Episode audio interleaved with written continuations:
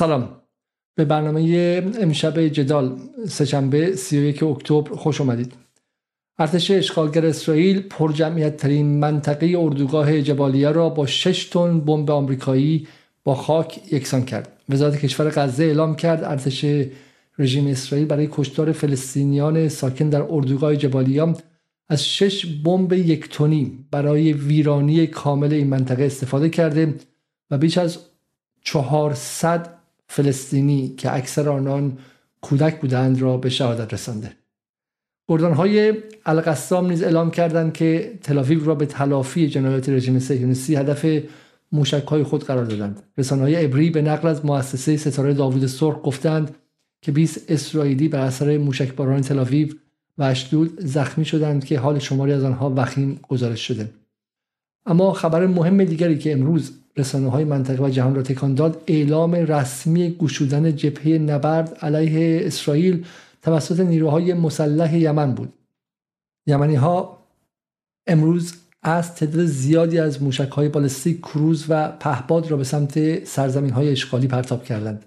سرتیب یحیی سری سخنگوی رسمی نیروهای مسلح یمن با اطلاعی اعلام کرد ما به دلیل احساس مسئولیت دینی اخلاقی انسانی و ملی و در پاسخ به مطالبات مردم یمن و مطالبات مردم آزاده و به عنوان تسکینی برای مظلومان در غزه لازم دیدیم تا با اتکاب خدا به وظیفه خود در برابر مظلومیت تاریخی مردم غزه عمل کنیم. او افسود نیروهای مسلحی کشورمان تعداد زیادی موشک بالستیک کروز و تعداد زیادی پهپاد را به سمت اهداف مختلف دشمن اسرائیلی در اراضی اشغالی شلیک کردند. یحیی سری در ادامه این تلایه بیان کرد نیروهای مسلح یمن تاکید می‌کنند که این عملیات سومین عملیات در حمایت از برادران و خواهران مظلوممان در فلسطین است. نیروهای مسلح یمن تا پایان تجاوزات اسرائیل به حملات خود با موشک و پهپاد ادامه خواهند داد. این پایان نقل قول از یحیی سری. همینطور هم پستر منتشر شده توسط رسانه های انصار الله یمن با عنوان هرگز تردید خواهیم نکرد تردید نخواهیم کرد امروز به همراه نمایی از مرکز تحقیقات رژیم صهیونیستی یا دیمونا باعث ایجاد خشم در حکومت تلاویو شده. در همین راستا کابینه جنگ اسرائیل اعلام کرد که حمله هوایی علیه اهداف انصار الله در یمن را بررسی می کند حزب الله لبنان هم با انتشار اطلاعیه و یک اینفوگرافیک اعلام کرد که از آغاز عملیات طوفان الاقصا تا کنون 105 حمله علیه سیستم های جاسوسی ارتباطی و راداری صهیونیست‌ها انجام داده حزب الله تاکید کرد که در جریان این عملیات ها 120 نظامی صهیونیست کشته و زخمی شدند. وبگاه خبری آکسیوس نوشت که دو لشکر زرهی و پیاده یعنی بیش از 20 هزار سرباز صهیونیست از زمان آغاز عملیات زمینی در روز جمعه وارد نوار غزه شدند. به گفته آکسیوس نیروهای اسرائیلی به باریکه نفوذ کردند اما هنوز وارد شهر غزه نشدند. مقامات صهیونیست می‌گویند با ورود نیروهای اسرائیلی به شهر به شهر ویران شده غزه که همچنان در معرض حملات هوایی اسرائیل قرار دارد نبرد به طور چشمگیری خطرناکتر و دشوارتر خواهد شد. حالا در ادامه هم ما اخبار روز رو دنبال خواهیم کرد و تحلیل و نگاهمون رو بهش خواهیم داشت. اما امشب مهمان عزیزی داریم که من تشکر می‌کنم که قبول دعوت کردن. جناب آقای مهرداد شهابی از مترجمان و از به عبارتی از محققان با سابقه و شناخته شده ایران که حالا من سعی می‌کنم که به بخشی از کتابهاشون هم اینجا اشاره کنن. امشب در کنار ما خواهند و ما برنامه رو در ادامه با همدیگه انجام خواهیم داد. سلام های شعبی شبتون بخیر و خیلی خیلی ممنون که دعوت من و مخاطبان جدال رو پذیرفتید و امشب با ما هستید. سلام عرض می‌کنم جناب آقای علیزاده از دعوت شما متشکرم. این رو وظیفه خودم می‌دونستم که در رابطه با یک همچین امر خطیری و در این برهه حساس و سرنوشت در منطقه حضور داشته باشم در برنامه شما و مطالبی که به نظرم می‌رسه بیان بکنم و به سم و نظر بینندگان برسونم.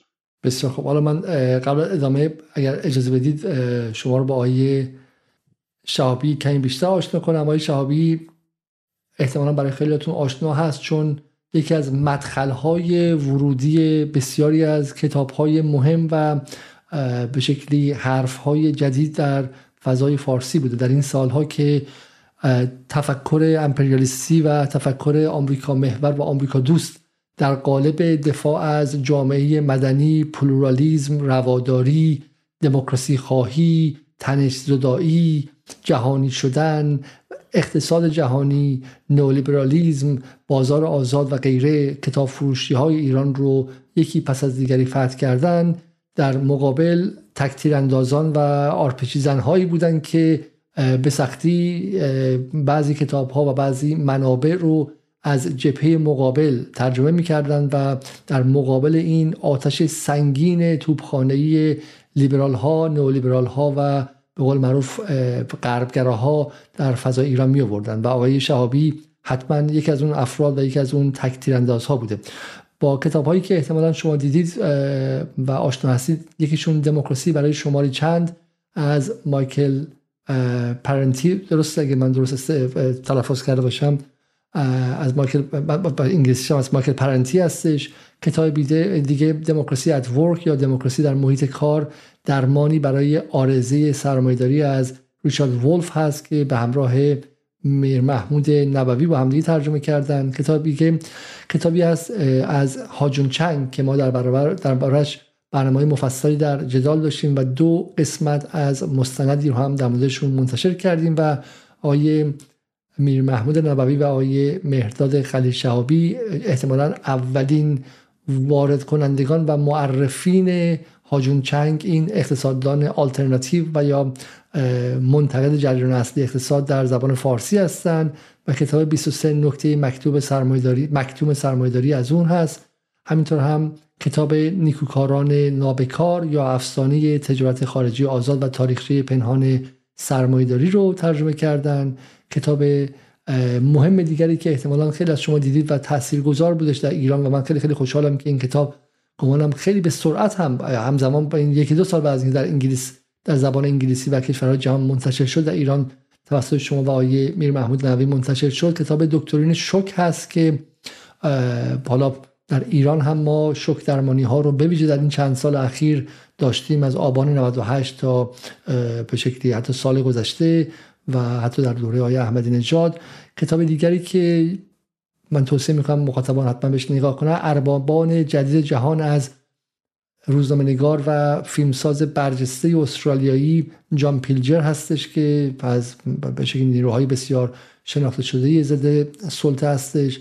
و کتاب دیگر به من دروغ نگو گزارش های تاریخ ساز از روزنامه نگاران کاوشگر یا همون روزنامه نگاران تحقیقی هستش که جان پیلجر ادیت و گردآوری کرده و کتاب دیگر اعترافات یک جنایتکار اقتصادی یا Confessions of an Economic Hitman که این هم به نظر من کتابی بسیار مهم و خواندنی است به ویژه برای کسانی که هنوز امید دارن که در بازار آزاد جهانی و آمریکا محور ایران هم بتونه به توسعه برسه و شما می‌تونید ببینید که چگونه این بازار جایی برای ثروتمندتر شدن کشورهای غربی و فقیرتر شدن کشورهای مثل ایران و کتاب دیگر ریچارد ولف در گفتگو با دیوید بارسامیان هستش که اقتصاد را تسخیر کنید به چالش کشیدن نظام سرمایداری و همینطور هم کتاب آخری که در حال حاضر در دست انتشار دارن و عنوانش هست در هم تنیدگی جنگ و تجارت کشتیرانی و سرمایه‌داری در حاشیه در در شبه جزیره عرب که از لاله خلیلی استاد دانشگاه اکستر انگلستان هستش و به زودی وارد بازار ایران میشه. آقای شهابی متولد سال 1330 در تهران هستند اقتصاد و آمار رو در دانشگاه LSE لندن یا London School of Economics مدرسه اقتصاد و علوم سیاسی دانشگاه لندن خوندن. از فعالیتاشون در سازمان تامین اجتماعی اداره سرمایه گذاری شرکت سهامی حسابرسی وزارت دارایی فعالیت در صنعت حمل و نقل بین و همینطور فعالیت جانبیشون که نویسندگی ترجمه و تحقیق از جمله در زمینه ژورنالیسم سیاسی و اقتصاد سیاسی بوده نام می‌بریم. اما آقای شهابی گمانم مقالات فراوانی هم دارن که حالا به بحث غزه و بحث فلسطین بیشتر مربوط میشه.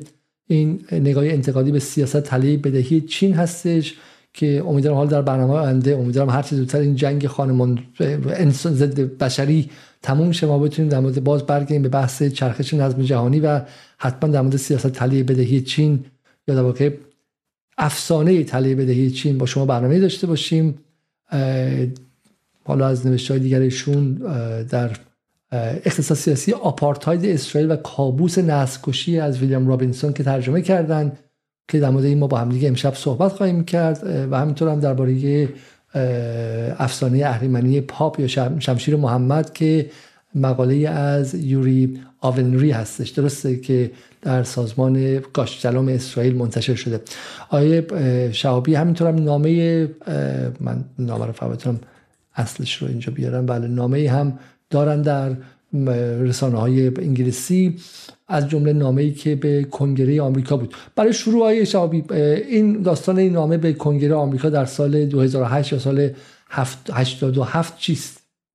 ارز کنم که در سال 2008 کنگره آمریکا داشت یک طرحی رو بررسی می کرد برای مینگذاری سواحل خلیج فارس. که خیلی نگرانی ایجاد کرده بود در بین هموطنان. من وظیفه خودم دونستم که یک نامه سرگشاده ای به کنگره آمریکا بنویسم.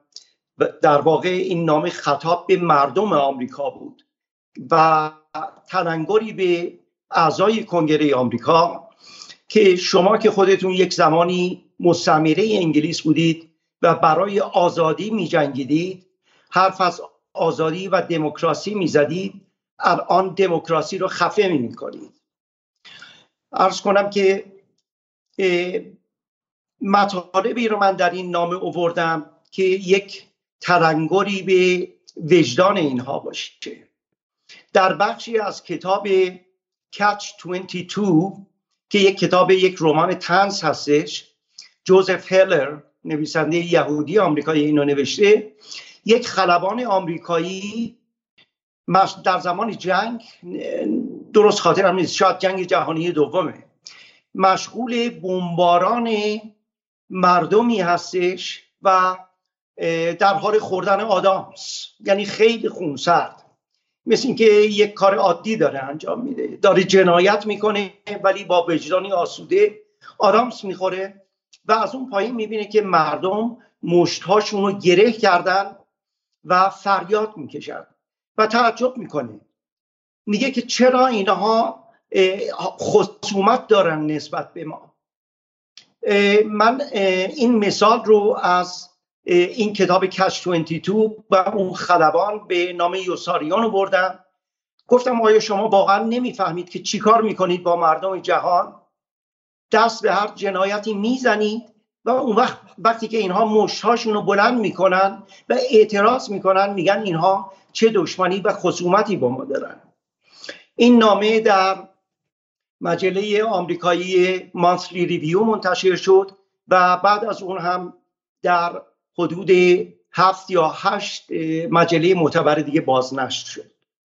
صدای شما قطع شده آقای علیزاده من صداتون رو نمیشنوم. یک مقدار خوشبینانه نبود ممنون که گفتید. یه مقدار خوشبینانه نبود این نگاهتون که با آمریکا میشه صحبت کرد و بهشون یادآوری کرد که مثلا نباید جنایت کنن؟ نه من انتظار نداشتم که واکنش مثبتی نشون بدم من فقط می‌خواستم که مردم آمریکا آگاه باشد از اینکه نمایندگانشون در کنگره مشغول چه کاری هستند مشغول بررسی یک طرح جنایت. و آن مشابه همین جنایات رو دارن در غزه و در هر جای فلسطین انجام میدن. آمریکا به عنوان آمر مسئول تمام این جنایات و جانهایی هستش که از بین رفته. در واقع من آمریکا رو موکل و اسرائیل رو وکیل می‌دونم. principal agent آمریکا principal موکل و آمر هستش و اسرائیل ایجنت و وکیل هستش و داره انجام وظیفه می‌کنه وظایفی رو از طرف آمریکا داره انجام میده. در زمان جنگ جهانی دوم یا شاید کمی قبل از جنگ جهانی دوم بود کشتی های حامل یهودیان به سواحل آمریکا می رسید می‌خواستن پیاده بشن در خاک آمریکا از دست نازی ها فرار کرده بودن. فرانکلین روزولت میگه که ما در اینجا جا نداریم به اندازه کافی و اجازه تخلیه پناهندگان رو نمیده. زیرا که می‌خواست این پناهندگان به جای آمریکا برن در خاک فلسطین پیاده بشن. تا اونجا پایگاهی برای آمریکا باشه. و به عنوان وکیل آمریکا در منطقه عمل بکنه. و بعد ما از دوران جنگ بگذریم برسیم به دوران معاصر. آقای جو بایدن زمانی که سناتور بودش در کنگره آمریکا میگه که بعضی ها اعتراض می‌کنن که چرا سالی سه تا چهار میلیارد دلار به اسرائیل کمک نظامی می‌کنیم. من فکر می‌کنم این بهترین سرمایه گذاری ما در خاور میان است. حتی اگر اسرائیلی وجود نداشت ما میبایست این اسرائیل رو به وجود می پس خیلی روشن داره میگه که اسرائیل سرمایه گذاری آمریکا در خاور میان است. و یک سرمایه گذار برای چی سرمایه گذاری می‌کنه؟ برای اینکه از محل اون سرمایه گذاری نفت ببره. بنابراین نفع آمریکا در وجود کشوری به نام اسرائیل که به نمایندگی از طرفش عمل بکنه در منطقه خواستهای آمریکا رو پیاده بکنه ایجاد روب و وحشت بکنه و کشورها رو وادار به تسلیم و تبعیت از آمریکا بکنه. و بعد آقای جو بایدن در مقام ریاست جمهوری آمریکا بعد از حملات وحشیانه اسرائیل به خاک غزه هواپیمای بمب ها تانک ها و تسلیحات جدید برای اسرائیل میفرسته و خیلی واضح میگه به اسرائیل به تلاویف گفتم قاطعانه عمل بکنه. بنابراین آمریکا از بابت تمام جنایاتی که اسرائیل در غزه مرتکب شده و در هر جای فلسطین مرتکب شده سهیم هستش به عنوان موکل و عامر این جنایات. ارز کنم که اما مسئله به اینجا ختم حالا اگه میشه مثلا بحث خوبیه. همینجا همینجا همینجا وایسیم اگر میشه. خب همینجا به من یه تمرکزی کنیم اینجا. مثلا بحث نیست چون شما بالاخره هم فرد محققی هستین. همین که با این گفتارها آشنا هستید دیگه. حالا یه قصه البته بود که ما در ادامه بهش خواهیم رسید که شما قرار بود اصلا کتاب خیلی مهمی درباره درباره مسائل غزه ترجمه کنین. سال 89 بود اگه اشتباه نکنم. درسته؟ بله در سال فکر می‌کنم 88 یا 88 88 بود. و چرا می‌خواستین ترجمه کنید؟ دقیقا فکر می‌کنم در ماه می سال 2009 بودش که من مجموعه اسرائیل مشابه این زمان حمله کرده بودش به غزه و بمباران های سنگینی انجام می‌داد که طی اون بمباران ها 3500 نفر از مردم غزه شهید شدند که یک سوم اینها زنان و کودکان بودند.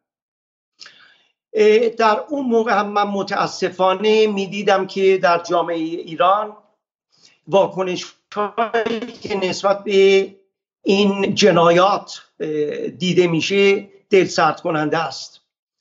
بعضی ها می‌گفتن که خب این کارهایی که اسرائیل می‌کنه در واکنش به راکت ها و موشک هایی هستش که حماس از خاک غزه پرتاب می‌کنه. برای من خیلی عجیب بودش که یک هموطن ایرانی یک ایرانی یک مسلمان حتی اگر مسلمان هم نباشه و دینی نداشته باشه.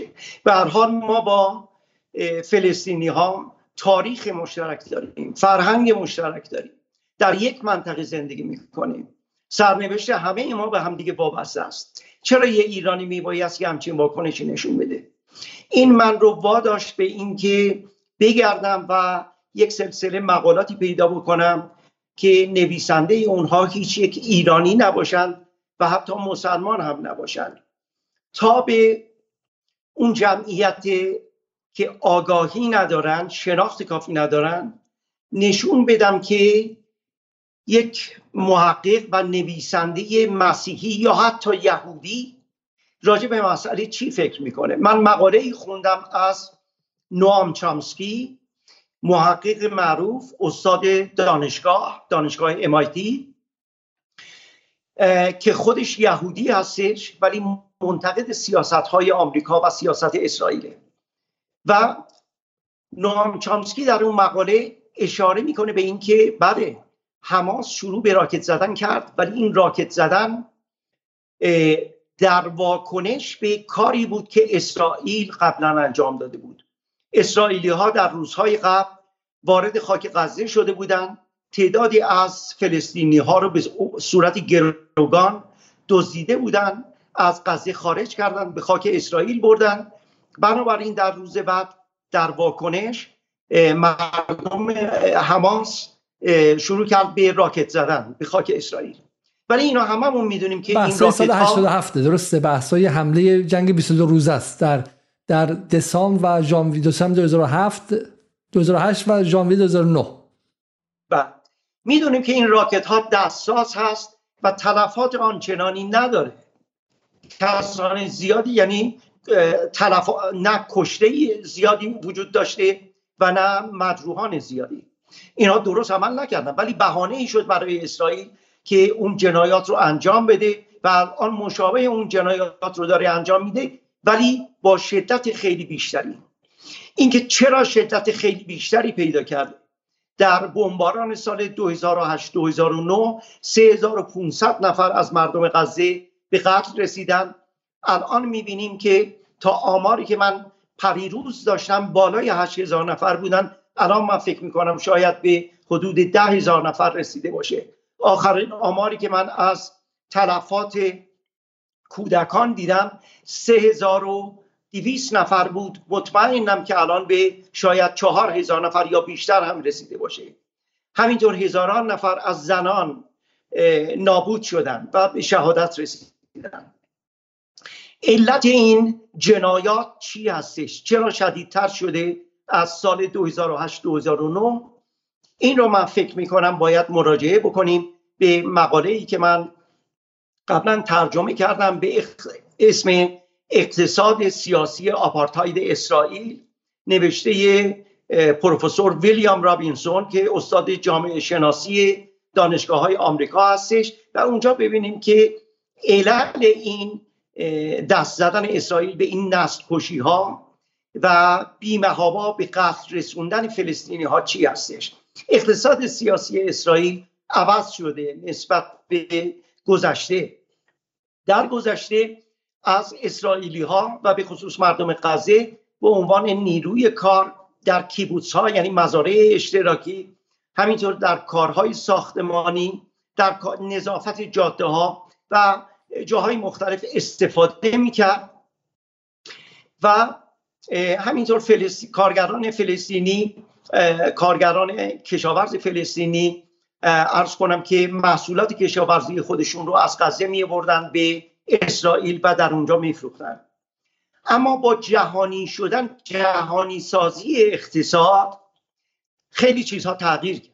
اقتصاد خاورمیانه و از جمله اقتصاد اسرائیل هم تغییر کرد. اقتصاد خاورمیانه و اقتصاد اسرائیل هم وارد بازار جهانی شد جهانی سازی شد و همینطور با فروپاشی شوروی نیروی کار عظیمی از جمهوری های سابق شوروی و از خود روسیه یهودی ها وارد خاک اسرائیل شدند.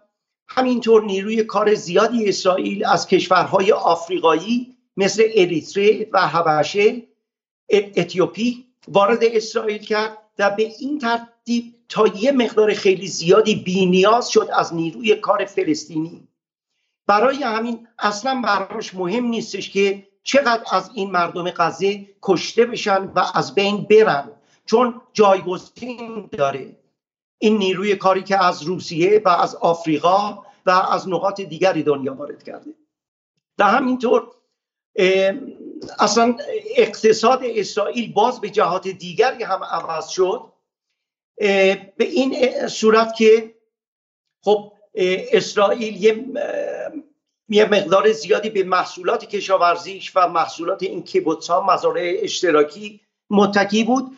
ولی با جهانی شدن اقتصاد اسرائیل به عنوان نماینده سیلیکون ولی آمریکا داشت عمل می‌کرد. شهر حیفا نماینده به صلاح سیستر سیتی شهر سیلیکون ولی آمریکا بودش.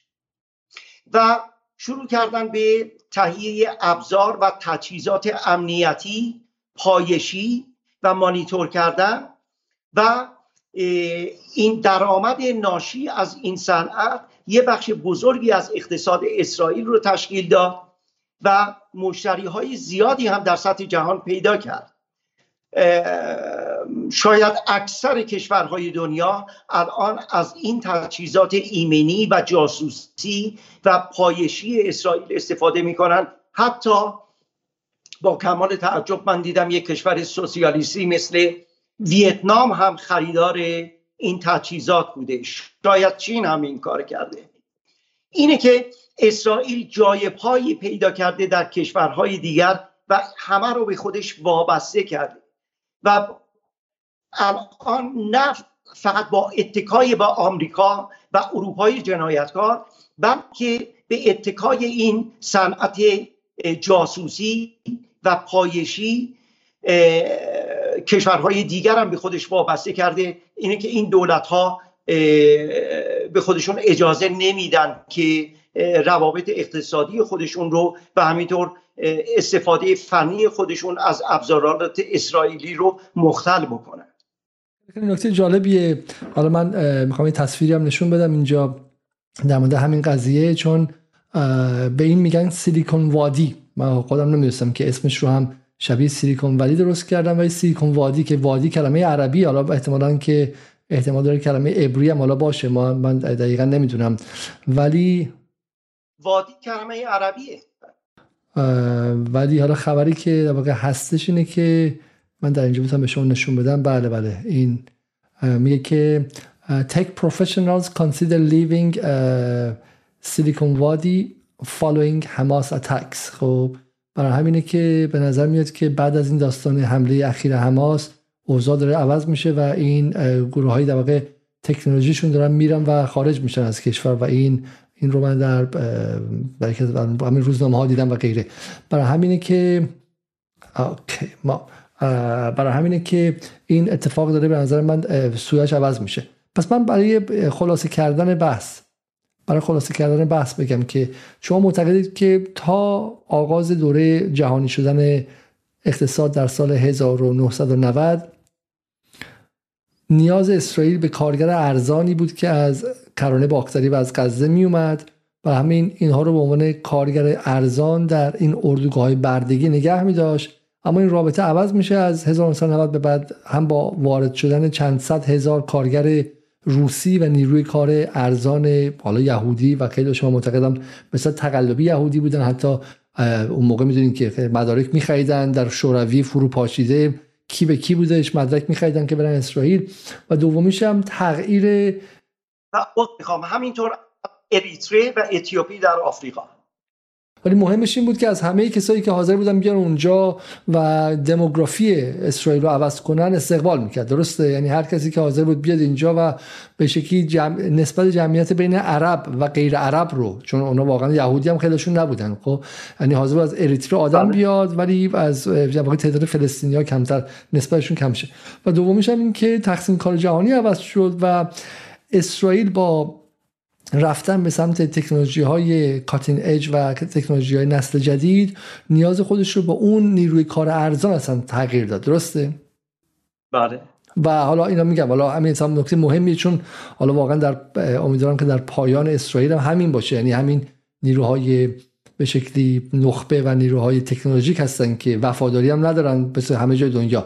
یعنی الان ممکنه اینجا باشن فردا ممکنه کشور دیگه باشن و و ممکنه خارج هم بشن و غیره و اونها هستن که تن تاثیر تاثیر گذارن یعنی اونها هستن که می‌تونن با خروجشون از اسرائیل به اقتصاد اسرائیل ضربه بزنن و این منظر من نکته مهمی ولی فقط اینکه مخاطب بدونه این خیلی خیلی نکته مهمی بود که شما گفتید. به نظر من نکته کلیدیه. که بعد بدونن که اصلا ما وقتی داریم در مورد اسرائیل حرف می‌زنیم در مورد چی حرف می‌زنیم؟ در مورد کشور میگم حالا نیمه که نه واقعا کشور اروپایی آمریکایی حرف می‌زنیم که در وسط این منطقه با زمین دزدی و آدم کشی اما اقتصاد خودش مثلا بفرمایید دیگه ایناش این مال Times of Israel Times of Israel مال همین اواخر هم هستش مال سه چهار ماه پیش اگه من اشتباه نکنم. بله که که میگه که این Times of Israel هم شما اونجا می‌تونید ببینید. میگه که تل‌آویو به پنجمین جا برای ranking of best global tech ecosystem پنجمین rank جهانی رو داره در اکوسیستم های تکنولوژیک درسته؟ این خیلی نکته مهمی و واقعا اگه جایی بخواد بخوره اسرائیل از اینجاها باید بخوره. درسته؟ این بعد این جاها باید غیر قابل زیست بله. براشون بشه بخوان از اونجا خارج شن. و این این جنس میگم به در جنگ نرم و اینها اینجاست که خیلی خیلی مهمه که و بدونن که این جنس آدم چون می‌تونه فردا بره کانادا فردا بره سیلیکون ولی آمریکا و غیره. خب این نکته هم ما از شما داشتیم. برگردیم سر همین رابطه اسرائیل و آمریکا. چرا فکر می‌کنین که رابطه اسرائیل و آمریکا تو این سالها اینقدر با هم گره خورده. آیا به خاطر نفوذ صهیونیست ها در و لابیاشون در آمریکاست یا اینکه نه؟ یک چیز بیشتری است که منفعت مشترکی دارن. چرا اسرائیل و آمریکا تا این حد گره خورده هستن با هم که آمریکا حاضر چنین هزینه سنگینی براش بده؟ شما من با این گزاره من موافقی نه؟ من فکرم که آمریکا در افکار عمومی جهان عرب مرد در این سه هفته گذشته. یعنی واقعا ضربه ای که آمریکا خورد در این سه هفته نمی‌تونه. از جنگ در جنگ عراق بود. برای اینکه نفرت و انزجاری که از آمریکا و از بایدن و از این دولت آمریکا به وجود اومد که داره همدستی می‌کنه با کشتن فلسطینی ها خب نمی‌ذاره فردا آمریکا بخواد در این منطقه هیچ نقش رهبری یا نقش به سیادتی داشته باشه. چرا باید آمریکا بیاد چنین هزینه سنگینی بده؟ این برای مخاطب ایرانی به نظر من هنوز جای سواله و ای میان میبرنش به سمت اینکه صهیونیست‌ها دارن آمریکا رو اداره می‌کنن غیره و غیره. آیا واقعا اینه؟ ببینید این رابطه الان تبدیل شده به یک رابطه دو سویه و در هم تنیده. از یک سو همونطور که خود بایدن اعتراف می‌کنه و میگه که اسرائیل سرمایه بهترین سرمایه گذاری ما در خاور میانه است و اگر اسرائیل وجود نداشت میبایست این اسرائیل رو به وجود می آوردیم بنابراین آمریکا موکل و اسرائیل وکیل و مجری فرامین آمریکا هست از اون طرف رابطه, رابطه دیگری هم وجود داره. سرمایه های یهودی در صنایع آمریکا سرمایه های تجاری و ارز کنم که در بخش خدمات همه اینها فعال هست سرمایه های هنگفت و کلانی هست و به این ترتیب لابی های یهودی تونستن نفوذ زیادی بر سیاست گذاری ها و سیاست ورزی های آمریکا اعمال بکنن. در کنار نفوذ سرمایه داران یهودی ما می‌بینیم که اشتراکات فرهنگی و مذهبی هم وجود داره. تورات کتاب مقدس یهودیان رو بهش عهد عتیق میگن. و انجیل کتاب مقدس مسیحیان رو عهد جدید میگن و خیلی از مسیحی ها در کنار عهد عتیق یعنی انجیل عهد عتیق یعنی تورات رو هم می‌خونن. یک نمونهش این که مادر راشل کوری یا با همون تلفظ آمریکاییش ریچل کوری که یک دختر 23 4 ساله با وجدان آمریکایی بود که در همون سن پایین همراه با سه چهار هم فکر خودش جوانهای با وجدان آمریکایی به غزه میاد و سعی می‌کنه که جلوی تخریب خانه های فلسطینی ها توسط بلدوزرهای اسرائیلی رو بگیره ولی تیغه بلدوزر توی قفسه سینه و سر راشل کوری اصابت می‌کنه و راشل کوری کشته میشه و می‌بینیم که نه دولت آمریکا و نه کنگره آمریکا کوچکترین اعتراضی به کشته شدن این شهروند معصوم و بیگناه خودشون به دولت اسرائیل نمی هنرمندان مسئول آمریکایی نمایشنامه ای تهیه می‌کنن به اسم My name is Rachel Corey. این نمایشنامه رو در نیویورک به روی صحنه می‌برند ولی نفوذ لابی های سیونیستی اجازه نمیده که این نمایش روی صحنه بمونه و شاید دو سه چهار روز بعد این نمایش رو حذفش می‌کنن از روی صحنه. اما مادر داغدار راشل کوری این رو می‌گفت. می‌گفت وقتی که من بچه های خودم رو میخوابوندم اینها چیک بودن براش اون داستان های تورات و انجیل رو میخوندم. بنابراین شما می‌بینید که داستان ها و افسانه های نه فقط انجیل بلکه تورات هم از همون سنین کودکی در مغز کودکان آمریکایی و چه بسا غربی در اروپا هم همینطور تزریق میشه. اینه که یک نوع سمپاتی و همبستگی به وجود میاره. این همبستگی مذهبی و حالا ما بله عکس خانم راشل کوری هستش که ایشون در سن 11 یا در شهید راشل کوری چون واقعا در فرهنگ ما فرهنگ سنتی ما کسی که حاضر میشه از از به قول معروف از زندگی راحت خودش در آمریکا بگذره. نه مسلمان نه فلسطینی نه پدرش عربه و بره برای مظلومیت یک جامعه دیگه ای جان خودش رو از دست بده و جلوی بولدوزر واسه و تکون نخوره شهیده.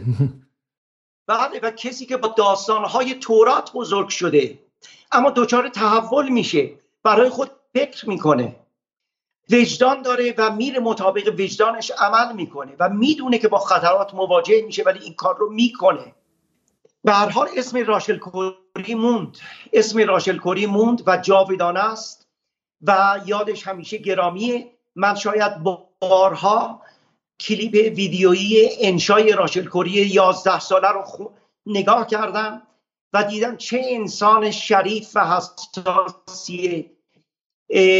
خیلی از آمریکایی ها فقط جامعه آمریکا رو می‌شناسن راجع به بقیه دنیا چیزی نمی‌دونن. ولی راشل کوری در همون سن 11 سالگی در کلاس می‌خونه که مردم دیگه بله این عکس کوچیکی راشل کوریه.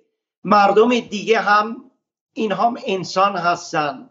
ما باید نوع نگاه خودمون رو به اینها عوض بکنیم. بله و با همین نوع نگاه هستش که به طرف دفاع از حقوق فلسطینیان کشیده میشه. بنابراین از یک طرف دیگه همبستگی تاریخی وجود داره بین اسرائیل و آمریکا.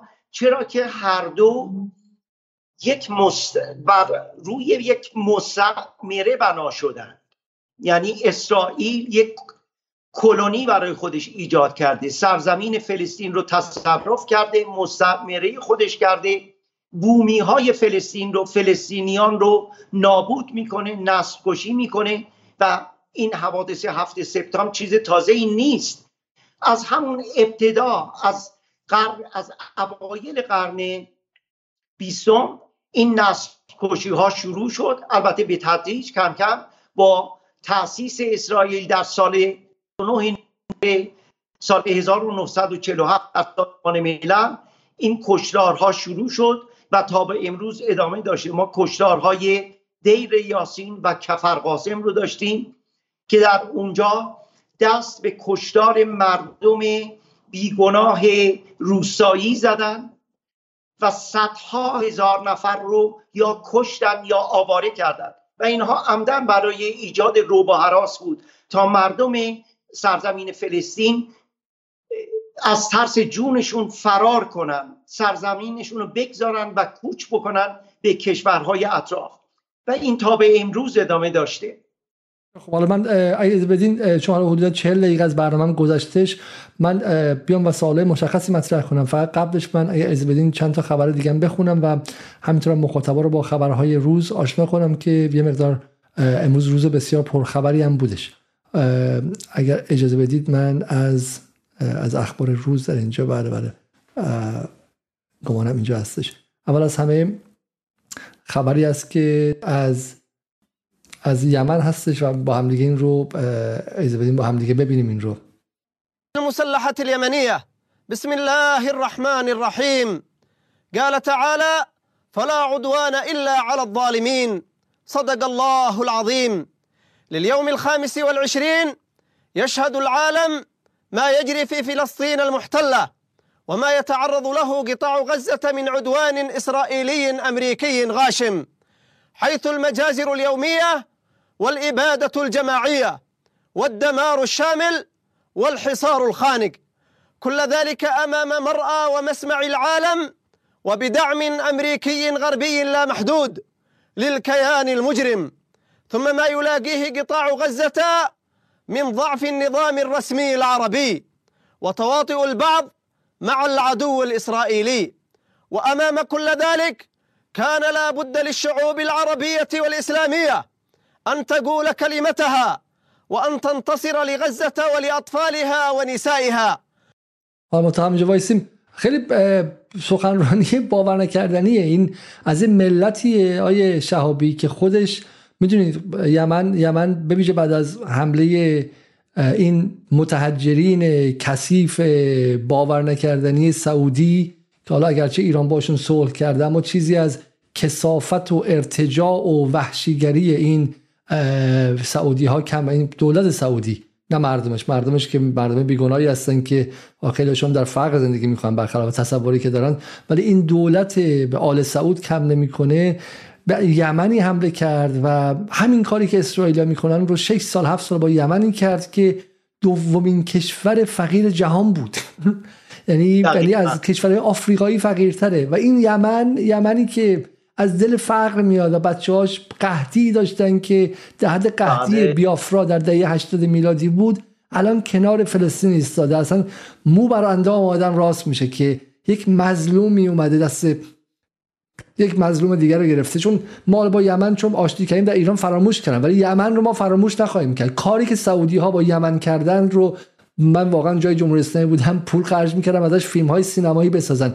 وحشیگری که این سعودی ها با بچه های یمنی کرد دونه عین همین کاری که این اسرائیلی ها می‌کنن.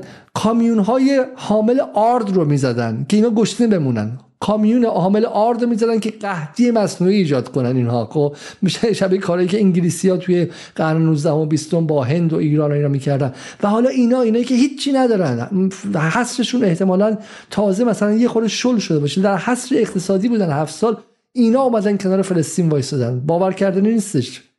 دقیقا. این در کنار هم می‌ایستن یعنی الان انگلیس و آمریکا همشون حتی از کلمه ceasefire استفاده نمی‌کنن.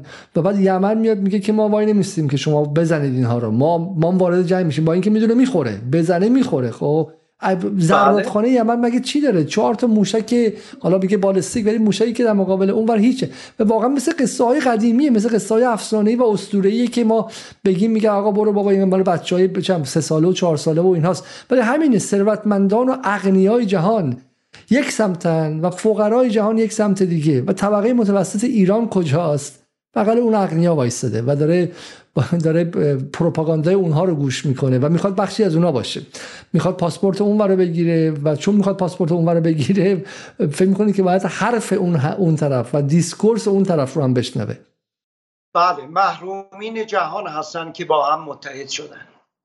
حالا من ادامه این سخنرانی یحیی سری ببینیم. و نحن ومن واقع الشعور بالمسؤولية الدينية والأخلاقية والإنسانية والوطنية واستجابة لمطالب شعبنا اليمني العزيز ومطالب الشعوب الحرة ونجدة لأهلنا المظلومين في غزة كان لا بد للقوات المسلحة اليمنية أن تقوم بواجبها بالتوكل على الله وانتصارا للمظلومية التاريخية للشعب الفلسطيني العزيز.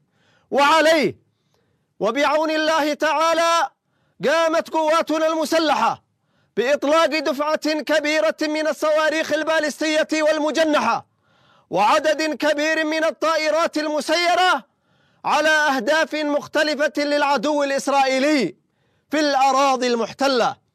إن القوات المسلحة اليمنية تؤكد أن هذه العملية هي العملية الثالثة نصرة لإخواننا المظلومين في فلسطين. وتؤكد استمرارها في تنفيذ المزيد من الضربات النوعية بالصواريخ والطائرات المسيرة حتى يتوقف العدوان الإسرائيلي.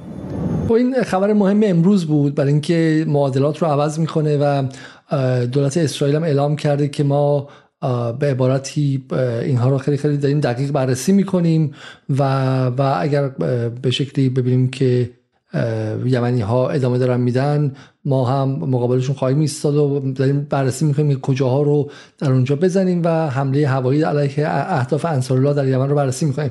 یکی دیگه هم این به شکلی پوستر منتشر شده وسط رسانه های انصار الله بود. با عنوان هرگز تردید نخواهیم کرد و جایی که هدف گرفتم آقای شما شما متوجه میشید اون به شکلی نیروگاه دیموناست. نیروگاه دیموناست که مرکز تحقیقات هسته‌ایه.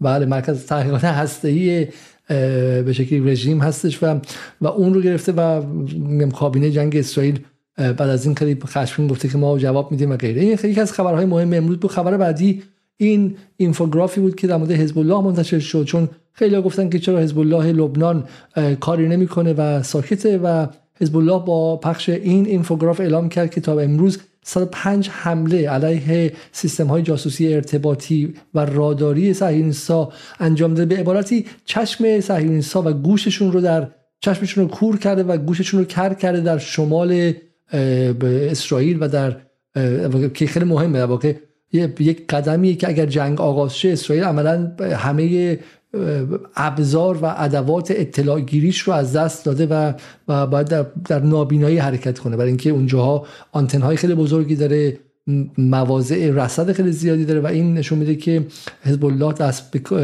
به شکلی بیکار نبوده منفعل نبوده و داره خودش رو آماده می‌کنه و این به نکته مهم نکته مهمیه. خبر دیگری که امرو... شمار زیادی از نیروهای حزب الله هم به شهادت رسیدن. درسته بله بله بله. حزب الله گمانم بالا 33 من عدد دقیقش رو نمی‌دونم ولی حزب الله در این قضایی هم بله شهادت داشته. ولی حزب الله تا حد زیادی سعی کرده که تنش, مدیر... تنش رو مدیریت کنه و برای هر کشته ای یک نفر از اون سمت مقابل هم کشته البته ها. و و به این نبوده که بخوره و به هیچ وجه عملیات مثلا پیش از سال 2006 نیست. اگر یک نفر رو اسرائیل زدن این ور یک حتی اگر یادتون باشه وقتی که اسرائیلی ها خبرنگار رویترز رو کشتن که هیچ ربطی به اسرائیل به حزب الله بله. نداشت. خبرنگار به جای انگلیسیه.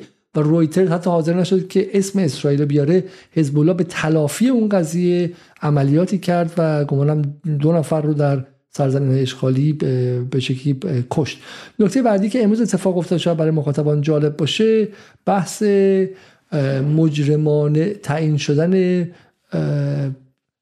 حمایت از اسرائیل بود. ما دیشب در میدان جدال در اسپیس توییتری که داشتیم بحث رو مطرح کردیم که فضای فارسی تا حد زیادی پر از نیروهای نیابتی اسرائیل مشغول هستند برای عادی سازی جنایات اسرائیل سفید شویشون هر شب کلاب هاست برنامه می‌ذارن هر روز در این اتاقهای مختلف. با به تدریجی دارن سعی می‌کنن که عادی سازی کنن. این از این نظر مهمه که این مثلا ایران اینترنشنال یا مثلا مناطو و بی بی سی نیست. اینا جایی هستن که خیلی هاشون به شکلی کلاب هاسته دو نفرشون خارجن و دو نفرشون داخلن. نماینده مجلس سابق توش هستش. معاون وزیر سابق توش هست و اینا رسمیت دارن و وجهی دارن برای خودشون. وجهی رسمی دارن. و ما دیشب این رو مطرح کردیم در برنامه جدال. آقای قیس قیس قریشی البته پیشنهاد ایشون بود که بعد به شکلی خیلی محکم ایستاد و مجرمانه کرد. من معتقد بودم که اگر فقط مجرمانه شدن قضیه باشه در ولی اقناع افکار عمومی اتفاق نیفته و جنبشی از پایین نباشه که مردم عادی مثل من شما هم مقابل این قضیه بیستیم و صدامون رو بلند کنیم و اعتراض اجتماعی کنیم کافی نیستش. حالا به نظر میاد که حالا یا حرف ما رو شنیدن یا خودشون هم به همون نتیجه رسیدن امروز در 140 جلسه کارگروه تعیین مصادیق محتوای مجرمانه به مجرمانه به ریاست دادستان کل کشور هر گونه اقدام آگاهانه در جهت تایید یا تقویت و تحکیم رژیم صهیونیستی در فضای مجازی جرم انگاری شد که حالا باید ببینیم که در آینده چی میشه. یک خبر جالب دیگم که امروز منتشر شد این خبر درباره این بود که دولت بولیوی دولت چپگرای بولیوی روابط خود رو با اسرائیل کلا قطع کرد و ونزوئلا اعلام کرد ما خواهان محاکمه رژیم صهیونیستی به دلیل جنایات جنگی هستیم. نکته مهمیه. حال شما گمانم که روی این حرفی داشته باشید آقای شعبی. من فکر می‌کنم که دولت بولیوی تحت کار آقای ایو مورالس رئیس جمهور سابقش یک همچین اقدامی کرده برای اینکه آقای ایو مورالس در یک اعلامیه ای که یکی دو هفته پیش منتشر کرد به نحوه برخورد دولت بولیوی با موضوع انتقاد کرد و اعتراض کرد. و فکر می‌کنم تحت فشار ایشون این کار صورت گرفته و بسیار مثبت و خوبه. البته دولت کلمبیا هم اعلام کرده بودش که روابطش رو با اسرائیل قطع خواهد کرد ولی مثل اینکه نفوذ لابی صهیونیستی مانع از این کار شد.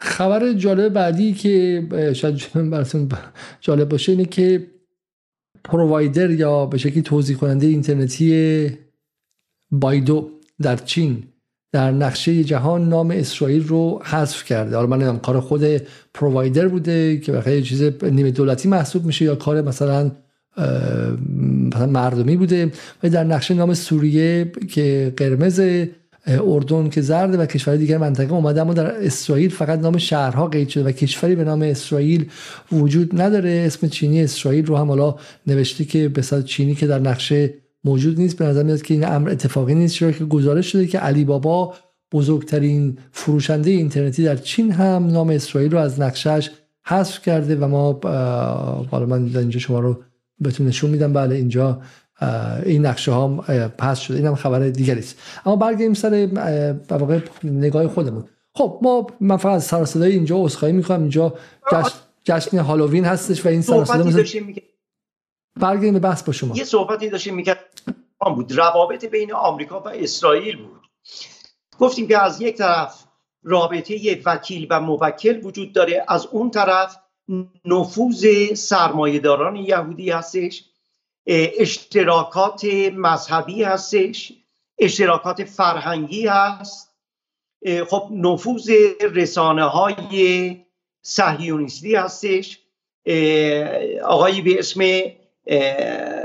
بن باگدیکیان یک استاد دانشگاه آمریکایی هستش. ایشون کتابی داره که در این کتاب نشون میده که چجوری مالکیت رسانه ها بسیار محدود شده. اگر مثلا چهل سال پنجاه سال پیش تعداد صاحبان رسانه ها 500 نفر بود این الان به تعداد انگشتان دست رسیده و به صلاح افراد مشخصی هستن که این رسانه ها رو اداره می‌کنن. و اینجا نفوذ سهیونیست ها کاملا مشخصه و اون کاری رو می‌کنن که نوام چامسکی بهش میگه manufacturing consent. یعنی خریدن بسیار مهندسی افکار مردم. این رسانه ها بله بن باگدکیان که خلاصه ای از به تحقیقات آقای بن باگدکیان رو ما در انتهای کتاب اعترافات یک جنایتکار اقتصادی و به من دروغ نگو. در خصوص مالکیت رسانه ها اووردیم و مالکیت رسانه های مختلف آمریکایی رو نشون دادیم که دیده میشه چقدر تعداد مالکان این رسانه ها کمه. کم شمار هست و مثلا شرکت های پپسی کولا کوکاکولا همه جا حضور دارن. هم در بین سهامداران و هیئت مدیره نیویورک تایمز هم واشنگتن پست و نظایر اینها. بنابراین از طریق رسانه ها به شستشوی افکار و مهندسی شستشوی مغزها و مهندسی افکار دست می‌زنن و تاثیر می‌گذارن روی افکار و اون چیزی که تنها چیزی که برای مقابله با این رسانه ها هست رسانه هایی که دیگه بهش رسانه های عمومی نمیشه گفت. میگن مس میدیا رسانه های عمومی. این رسانه ها دست عموم می‌رسه ولی واقعا برای عموم نیست. این برای به شستشوی مغزی عموم هست. به اینها به جای مس میدیا باید گفت کورپورت میدیا یعنی رسانه های ابرشرکتی که برای منافع خودشون کار می‌کنن. از من نکته اضافه کنم اینجا. این نکته اضافه کنم در تایید حرف شما. پس در واقع حرف خیلی مهمیه. ما با نقد مس میدیا یا در واقع رسانه های به شکلی چی گفتین؟ به عام رسانه های مس میدیا در الان باید گفت کورپورت میدیا در فارسی متوجه هستم. در فارسی شما مس میدیا رو چی ترجمه کردین؟ در ترجمه خودتون. رسانه رسانه عمومی. رسانه های عمومی که حالا ما در به شکلی در تاریخ فلسفه نقدشون رو از 1940 به این سمت داشتیم به عنوان همین که شما میگه اونها رو ما می‌گفتیم شستشوی مغزی هستش. در نقد صنعت فرهنگ بالاخره سالهاست که نقش اینها رو در تولید انسان ایدولوژی زده غربی و حالا شرقی و غیره گفتن. اما همون حرفی که شما می‌زنید باگداکیان می‌زنه و چامسکی می‌زنه از دهه 80 میلادی به بعد اینه که گروه های اینها متعلق تمرکز پیدا می‌کنن و متعلق به گروه های خاصی میشن. در آمریکا به اینا میگن the big six درسته؟ یعنی شیش بزرگ. شیش بزرگ حالا من می‌تونم اگه ازش عکسی در بیارم از این شیش بزرگ به نظرم یکیش مثلا بعد این باشه احتمالا که من می‌تونم اینجا نشون بدم که کامکس هستش که 148 میلیارد دلاره. اونجا نیوز کورپ که مال مرداک با 56 میلیارد تایم وارنر هستش که با 60 میلیارد سونی هست با 34 میلیارد دیزنی هست با 188 میلیارد و اینترنشنال من نمی‌تونم این رو دقیقا بخونم بعد اونجا ببینم. بله. این... همون دیزنی که دو میلیون دلار در اسنای این جنایات و آدمکشی های اسرائیل به اسرائیل میفرسته برای کمک. دقیقا. و بسیار خوب. و این به خیلی مهمه که مخاطب در ایران بدونه که حالا به که اون بحث اینه که حتی از منظر و رسانه های لیبرالی هم اتفاقی که در این 20 سال گذشته افتاد و این با با به شکلی با این دوره متأخر سرمایه داری افتاد این بود که کلا کلا همه اینها متمرکز شد همه این شرکت های مختلف متمرکز شد در این شش شرکت اصلی و اینا هستن که خیلی خیلی رسمی من به شما نشون میدم باور نمی‌کنه از ABC و غیره تا حتی شرکت های اصلی ساخت بازی های کامپیوتری تا مارول که خیلی از ما بچگی دیدیم سوپرمن ساختن بتمن ساختن همه این superhero ها مال مارول یا مال ماروین هستن. خب همه اینها بخشی از همون شرکت ها. یعنی شما فکر کنید که تو ایران وایس حتی وایس وایسی که مثلا بچه های جوانتر باش آشنا هستن خب به عنوان یک alternative media ساخته شد اون رو هم خریدن و بخشی از این Big Six شد. هیچ جای دیگری باقی نمونده. این شما الان مثلا فردا یه شرکت مثلا جدال اگه موفق شه بعد بیان همون رو هم بخرن. مثل اینکه تو ایران مثلا فیلمو باشه فیلم نت باشه همه رو متمرکز کنن و هیچ صدایی غیر از اینها نمونه. برای همینه که گفتن حرفی خارج از اینکه این شیشتا می‌خوان غیر ممکنه و این شیشتا هم دقیقا درون چارچوب سیاست خارجی آمریکا بازی می‌کنن. بفرمایید. بله ببینید همیشه گفتم که رسانه ها فقط محدود به روزنامه ها و ایستگاه های رادیو تلویزیونی نمیشه. حتی بازی های کامپیوتری هم یک رسانه محسوب میشه. این بازی هایی که از دوران خردسالی در اختیار کودکان گذاشته میشه و می‌بینیم اغلبش جنگی هستش میاد و در مغز این کودک خردسال شروع می‌کنه به تزریق این فکر که کی دشمنه و کی دوست و رفیق و قهرمان و شجاعه.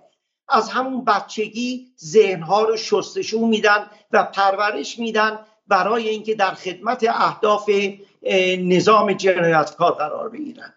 من, من اجازه دارم که یه تیکه از حالا برای در تایید حرف شما یه ویدیویی که خود شما فرستادین رو من با مخاطبان به شکلی نشون بدم بهشون و اون ویدیو درباره گمانم که این ویدیو در اینجاست و با هم دیگه اینو ببینیم و خواستین روی همین شما می‌تونید صحبت کنید. این چیه ماجرا شای شهابی؟ خب این این رو منتقدان دیسنی ساختن. نشون میده که دیسنی که فیلم های زیبایی برای کودکان می‌سازه و اتفاقا هیچ موقع به هیچ خیریه کودکان یک سنت کمک نکرده. هیچ موقع این کار رو نکرده. دیسنی و ارز کنم بعضی کرکترهاش الان دقیقا یادم نیست شاید دانالد داک بوده. شاید میکی ماوس بوده در زمان ویتنام اینها فیلم هایی ساخته می‌شد که تشویق جنگ افروزی می‌کردن. تشویق جنگ افروزی می‌کردن و الان هم خب منتقدان این فیلم رو ساختن که دیسنی و این کاراکترهاش میکی ماوس و دونالد داک در جنایات اسرائیل هستن. در واقع شاید فیلم های دیسنی در حکم اون تانک اسرائیلی باشه که مردم بیگناه و مظلوم فلسطین رو نابود می‌کنه و خونشون رو به زمین میریزه. و تا به حال شاید خون ده هزار نفر رو به زمین ریخته. از جمله من آخر, آخر رو چیزی که من دارم مربوط به دو روز پیش دو روز پیش من اطلاع داشتم که چیزی نزدیک به 3200 نفر کودک کشته شده بودن تصور می‌کنم الان شاید از مرز 4000 نفر هم گذشته باشیم این هم تصاویری که از حمله امروز به اردوگاه پناهندگان جبالیه شد. شما این چه تفسیر می‌کنید؟ به اردوگاه پناهندگان یعنی پناهند پناهندگان. دارم گراوند زیرو وقتی که به برج های دوقلوی آمریکا در نیویورک حمله شد و اون مسطح شد چیزی روی زمین نموند. اسم اون منطقه رو گذاشتن گراوند زیرو مثل اینکه آمریکایی ها حالا دارن گراوند زیرو رو آمریکایی ها با اسرائیل هرچند که میگن ما دخالت نداریم ولی این تجهیزات این بمب ها و این هواپیماها رو امپریالیزم آمریکا در اختیار رژیم جنایتکار و اشغالگر اسرائیل گذاشته و با هم همدستن و الان گراوند زیرو زمین صفر رو در نقطه نقطه غزه به وجود آوردن. غزه یک باریکه کوچیکی از سرزمین فلسطینه. کشوری هستش سرزمینی هست به مساحت 367 کیلومتر مربع. با طول حدود 40 کیلومتر و عرض حدود 8 کیلومتر. این سرزمین رو دارن نابود می‌کنن. اسرائیل اول مناطق شمالی غزه رو شروع کرد به بمباران کردن. مقدار بمب هایی که به کار برد میگن یه شاید نزدیک به نمی‌دونم یک چهارم بمب هایی بودش که روی هیروشیما ریخته شده بود. الان مطمئنم که از این میزان فراتر رفته. شاید خیلی بیشتر شده باشه. حتما همینطور هم هست. و ارز کنم که اسرائیل در اون روزهای اول هشدار می‌داد که ساکنان مناطق شمالی غزه شمال غزه رو ترک بکنن و برن به طرف جنوب غزه. و وقتی که بخشی از مردم سوار ماشین ها شدن و به طرف جنوب غزه در حرکت بودن اسرا... نیروهای اسرائیل که اسم خودشون رو نیروهای دفاعی اسرائیل می‌ذارن IDF اسرائیلی دیفنس فورس این نیروی دفاعی نیست. نیروی جنایتکار کشتاره. نیروی جنگی کشتاره. این نیروها اون مردمی رو که به توصیه اسرائیل داشتن از شمال غزه فرار می‌کردن و می‌رفتن به طرف جنوب کاروان اینها رو بمباران کرد و همشون رو نابود کرد و از بین برد. بعد هم نوبت جنوب غزه رسیده. در جنوب غزه هم داره همین کارو می‌کنه. از دارم یه عکس می‌خوام به شما نشون بدم. این عکس بسیار عکس عکس واقعا تراژیکیه تراژدی هایی که اگر مال اون طرف بود سالها و روزها ما این رو باید می‌دیدیم و ازش فیلم هایی می ساختن مثل سرباز رایان و فیلم های هالیوودی و غیره. ولی این ور خب نیست دیگه. شما هر روز ما داریم با هم جمع میشیم و میگیم که امروز چند نفر کشته شدن؟ 1100 نفر 1200 نفر 500 نفر. انگار اینها اسم ندارن. میگم این این رو دارن عادی سازی می‌کنن تا مردم این رو به عنوان یک رویه معمول و یه چیز عادی بپذیرن. حالا من این عکس رو می‌خواستم نشون بدم. آقای شهابی این عکس خانواده خانواده در غزه. تمامی افراد این عکس یعنی از اون زن سمت راست با صورتی با روسری صورتی و یه بچه نوزاد فکرم یکی دو ماه در بغل. تا اون مرد بغلش تا اون پسری که کلاه کپ گذاشته تا اون بچه ای که بچه دیگر رو بغل کرده و داره به شکل لپشو باش بازی می‌کنه. تا اون بقیهشون اون زنان جوانی که لبخند به لب هستن تا این سمت عکس هیچ دیگه نیستن. تمام اینها در بمباران امروز جبلیه کشته شدن. به همین سادگی. یعنی یک عکس رو از بالا تا پایین یعنی این خانواده رو از بالا تا پایین زده و بعد اسرائیل اومده مدعی شده که اگر ما زدیم برای اینکه اون پشت به جایی وصل بوده و به, به شکلی به من عوض می‌خوام اینجا من در منطقه جنگی نیستم اینجا جشن به جشن های هالووین و جشن های به شکلی پاییزی اینجاست و ترقه در می‌خوام من که از همه شما عذرخواهی می‌خوام. ولی این خیلی واقعا عکس تراژیکیه. یعنی توجیه این چیه؟ توجیهش اینه که از زیر اون جبالیه کمک می‌کردن به مثلا به حماس و وصل میشه به بغل دریا. این توجیهات بخشی از پروپاگاندای همیشگی اسرائیل. درست های شهابی؟ چون در مورد اینا یه چیزی ترجمه کردین در این چیزی خوندید؟ بله بله. موجودیت اسرائیل بر جعلیات و دروغها و ترور بنا شده. اسرائیل فقط با حماس نمی جنگه مردم فلسطین رو می‌خواد نسل کشی بکنه و از بین ببره.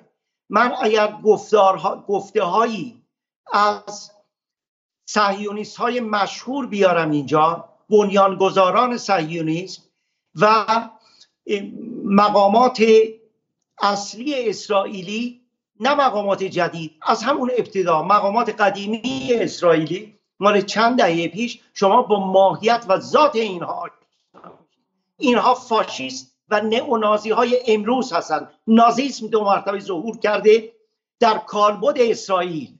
نازیسم در کالبد اسرائیل ظهور کرده. ما الان با فاشیزم اسرائیل روبرو هستیم و آمریکا و کشورهای غربی که از اسرائیل حمایت می‌کنند و به اسرائیل میگن حق دفاع از خود داره دارن از فاشیزم دفاع می‌کنن. امروز متفقین متفقینی که شوروی ازش خارج شده آمریکا و انگلیس و فرانسه باقی مانده متفقین با نازیسم یهودی هم دست شد در کشتار فلسطینیان. اجازه بدید من چند تا از گفته های سران صهیونیسم و اسرائیل رو براتون بخونم که آشنا بشید با روحیه اینها و نوع نگاهشون. اینا برای هیچ موجود انسانی غیر یهود حق حیات قائل نیستن و اصلا موجود غیر یهود اسم داره. به غیر یهود میگن گوییم گوییم ساب هیومن هستش غیر انسانه و باید به عنوان پیش خدمت و برده یهودی ها کار کنه. من نمی‌خوام بگم یهود ولی حرفایی که خودشون می‌زنن. من نمی‌خوام که این حرفا بوی ضد یهودی بده. من ضد یهود نیستم. یهودی های بسیار با شرف و با وجدانی وجود دارن که شاید از خیلی از مسلمون ها بیشتر از اسرائیل انتقاد کردن و ماهیت این رژیم رو روشن کردن.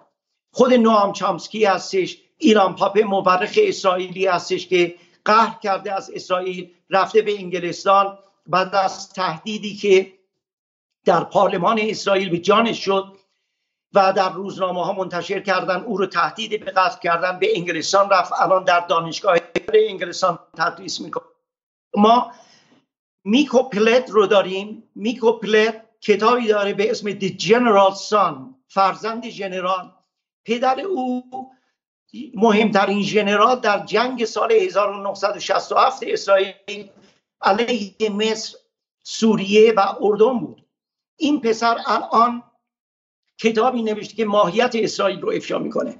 ما از اون طرف می‌بینیم که فردی به اسم گیدیون لوی ستون نویس روزنامه چپگرای آر اسرائیل چطور ما رو افشا می‌کنه. گدیون لوی بعد ایشون آقای میکوپیلت هستن.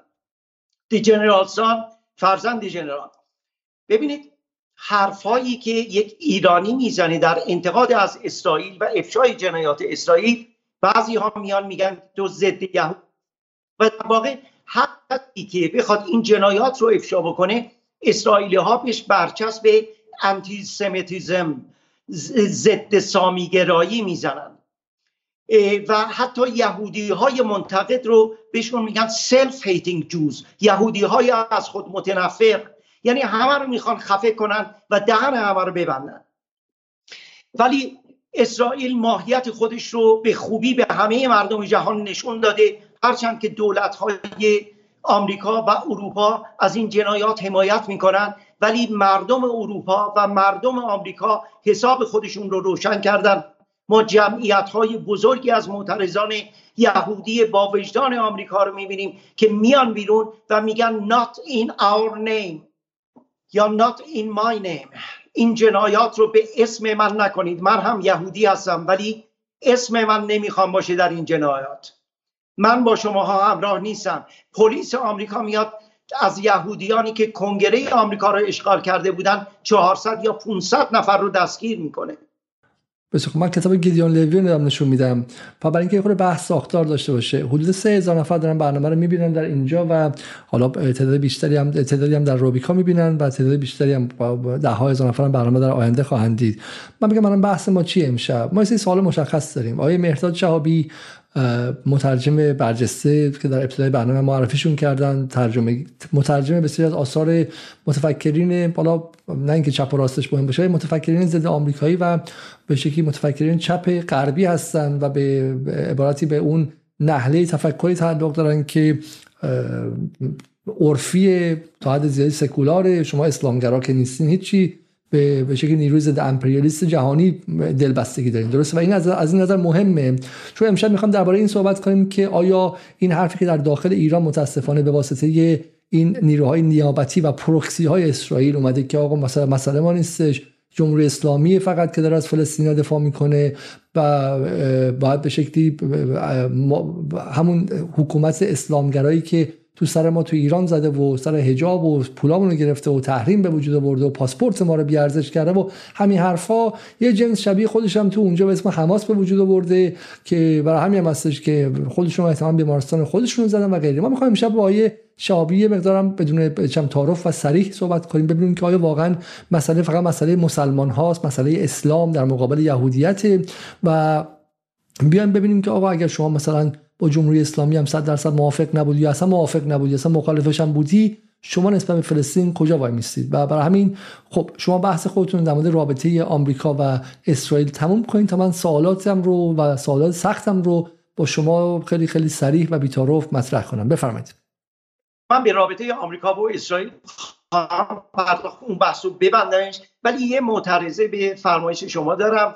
فرمودید که این کتاب ها ضد آمریکایی کتاب ها ضد آمریکایی نیست ضد امپریالیسم آمریکا. ضد سلطه ضد سلطه آمریکا. ضد سلطه ضد امپریالیسم هاست. و این کتاب ها همه هر در یک عنوان مشترک داره. در بالای همه این کتاب ها که نگاه بکنید نوشته شده دفتر اول دوم سوم چهارم پنجم از مجموعه پشت پرده مخملین. چرا این اسم رو انتخاب کردیم؟ یک زمانی بود که بلوک سوسیالیستی وجود داشت که به این بلوک سوسیالیستی می‌گفتن پشت پرده آهنین. می‌گفتن که کسی از این بلوک از این پرده آهنین از پشت پرده نمی‌تونه خارج بشه کسی هم از بیرون نمی‌تونه وارد بشه. ما نمی‌دونیم که پشت پرده آهنین چی میگذره. چه جنایاتی صورت می‌گیره. من اسم این مجموعه رو گذاشتم پشت پرده مخملین. یعنی پرده آهنینی وجود نداره. شما راحت می‌تونید پرده رو کنار بزنید وارد بشید و خارج بشید. ولی باز پرده مخملینی وجود داره جلوی بسیاری از حقایق رو میپوشونه. این رو, از دیدها پنهان می‌کنه. ما سعی می‌کنیم در این کتاب ها اون جنایات و اون واقعیات زشتی رو که در غرب وجود داره اینها رو پرده رو کنار بزنیم و در معرض دید خوانندگان بگذاریم. آیا این نویسنده ها اینها همه نمی‌دونم حزب اللهی بودن؟ آیا اینها همه معمور بودن؟ آقای جان پیلجری که 25 جایزه جور درجه یک ژورنالیستی گرفته تا 20 سال پیش. الان دیگه معلوم نیست یا آقای جان پرکینز کسی که خودش جاسوس NSA National Security Agency به صلاح اون شرکت جاسوسی مادر در آمریکا که یک چتری داره در زیر این چت 16 تا سازمان جاسوسی هستش که فقط یکی از اون سازمان ها CIA هستش. وقتی ایشون وجدانش به درد میاد و میاد میگه که آمریکا برای کشورهای در حال توسعه چه برنامه هایی داشت تا اینها رو به خودش وابسته بکنه و اینها رو در تله بدهی دت ترپ گرفتار بکنه و وابسته به خودش بکنه تا منابع اینها رو به قیمت ارزون و فرمایشی خودش بگیره در اختیار داشته باشه برای مدت قابل توجهی. اگر نداشتن منابعی نداشتن اونها رو مجبور بکنه که همراه با آمریکا در جاهایی که لشکرکشی می‌کنه بیان لشکرکشی بکنن همراه بشن با نظامیان آمریکا. و یا در رأیگیری های سازمان ملل همراه با آمریکا رأی بدن. ببینید در همین رأیگیری اخیری که در مجمع عمومی سازمان ملل انجام شد 120 فکر کنم 21 یا 24 کشور دقیقش یادم نیست رأی مثبت دادن به آتش بس و 14 تا کشور رأی منفی دادن به آتش بس همراه با آمریکا و اسرائیل. از این 14 تا کشور غیر از اسم دو سه تا کشور شناخته شده اروپایی که بگذاریم و الان نمی‌خوام به دلایلی اسم بیارم. کشورهای دیگر میکرونزی پولینزی ناداو اسم که شما شاید اصلا و روی نقشه هم نگاه بکنید چیزی نخواهید دید. مگر نقشه های فوق العاده بزرگ و چیزی به صورت یک نقطه خواهید دید. اینا هم کشورهایی هستن که هیچ نیستن و تنها فایدهشون و مصرفشون این برده کار بکنن. یعنی آمریکا اون موقعی که به اینها نیاز داره در رایگیری های سازمان ملل اینها رو به عنوان یک کشور و یک رای میاره جلو و از رای این کشور هیچ استفاده می‌کنه. و اون وقت آقای جان پکن قرار از کشورها که ما در قالب یک شرکت مهندسی مشاور می‌رفتیم به اینها توصیه می‌دادیم که بیاید برنامه های مورد توصیه بانک جهانی و صندوق بین المللی پول رو پیاده بکنید به خاطر اینکه باعث ارتقای جی دی پی شما میشه درآمد ناخالص ملیتون میشه و واقعا بعضی از این مطالعات واقعا ساختگی بود. می‌گفت ما از ابزار econometrics اقتصاد سنجی استفاده می‌کردیم. از فرمول مارکوف استفاده می‌کردیم. ارقام متورم می‌کردیم و یک چیز ساختگی جلوی رهبران این کشورها میگذاشتیم. می‌گفتیم به نفعتونه که بیاید این برنامه ها رو اجرا بکنیم. و اون موقع عرض کنم که بعضی از این رهبران تشخیص می‌دادن که اینها فریبکاری و رد می‌کردن. اگر که رد می‌کردن ما سعی می‌کردیم که اینها رو با رشوه فریب بدیم و با خودمون همراه بکنیم و اگر همراه نمی‌شدن تهدیدشون می‌کردیم و اگر باز هم کارساز نبود به اینها رو کلکشون رو میکندیم. همینطور که کلک عمر توریخوس رئیس جمهور پاناما و خایم رولدوس فکر می‌کنم رئیس جمهور اکوادور بودش. اینها رو در هواپیما و دیگری رو در هلیکوپترش دستکاری کردن و ظرف یک نفر هر دو کشته شدن از بین رفتن. و همین باعث شد که جان پرکینز وجدانش یه تلنگری بخوره بگه من اومده بودم که روی اینها تاثیر بگذارم رفتار اینها و وطن دوستیشون. و قبول نکردن رشوه و حاضر نشدن به خیانت به ملتشون باعث شد که من تکون بخورم و من عاشق این دو نفر بشم. خب حالا به اسرائیل اگه برگردیم چه ارتباطی داشتش این قضیه به بحث اسرائیل و فلسطین؟ خب حالا برگردیم به بحث اسرائیل و فلسطین. این چیزی که رابطه درباره رابطه آمریکا و اسرائیل مطرح می‌کردید همونطور که عرض کردم یه رابطه موکل و وکیل از اون طرف از سوی دیگر به نفوذ لابی های صهیونیستی در آمریکا هستش. هم به واسطه سرمایه بزرگی که در صنایع در خدمات و در رسانه ها دارن و هم اینکه ارز کنم که اشتراکات فرهنگی بود که اشاره کردم اشتراکات مذهبی بود که اشاره کردم و اشتراکات تاریخی. هر دو بر روی این دو کشور بر روی مستم ویرانه های مستعمراتی بنا شدن هر دو بومی ها رو از بین بردن. همونطور که آمریکایی ها بومی های اجازه بدین بحث رو اداره کنم چون حدودا 130 دقیقه گذشته از بحث 90 دقیقه گذشته همینجا و حرفای خیلی زیادی هست خب من متوجه نشدم. الان گفتین یه بخشی ناتمامی از این قضیه مونده. بخش ناتمامش اگه میشه جمع بندی کنین که در یک دو دقیقه جمع بندی کنین از این بخش خارج چیم گفتم اشتراکات تاریخی هم دارن. هر دو کشوری هر دو کلونایز کردن مستعمره کردن جایی رو سرزمینی رو بومی های اونجا رو نابود کردن. و بسیار امپراتوری خودشون رو بر اون مستمره و بر روی اجساد اون بومی ها بنا کردن. بنابراین اینها در نوع تفکر و به هم بسیار نزدیک هستن. اینها هم اینها این دو تا کشور رو به هم دیگه پیوند میده. در هم تنیده میشن و یک همبسته آمریکا اسرائیل به وجود میاد. چیزی که من بهش میگم یوسرا به جای آمریکا و اسرائیل میگم اسرائیل و این چیزی که حتی نوام چامسکی یهودی هم بارها استفاده کرده. و این دو تا به هم پیوند. آمریکا اسرائیل. بسیاری. خب حالا ما از این بخش بگذاریم و بریم سراغ سوالات بالا مشخص در جامعه ایران. اما قبلش اجازه بدین که من من یه ویدیو بذارم فعلا و بعد به سوال شما برمیگردیم. و از بدین خواهی گفتگویی کنیم من سوال بپرسم شما جواب بدین بهتره چون اونجوری ممکنه که سه چهار ساعت ما اینجا باشیم و شما خودتون هم خسته شید. خب من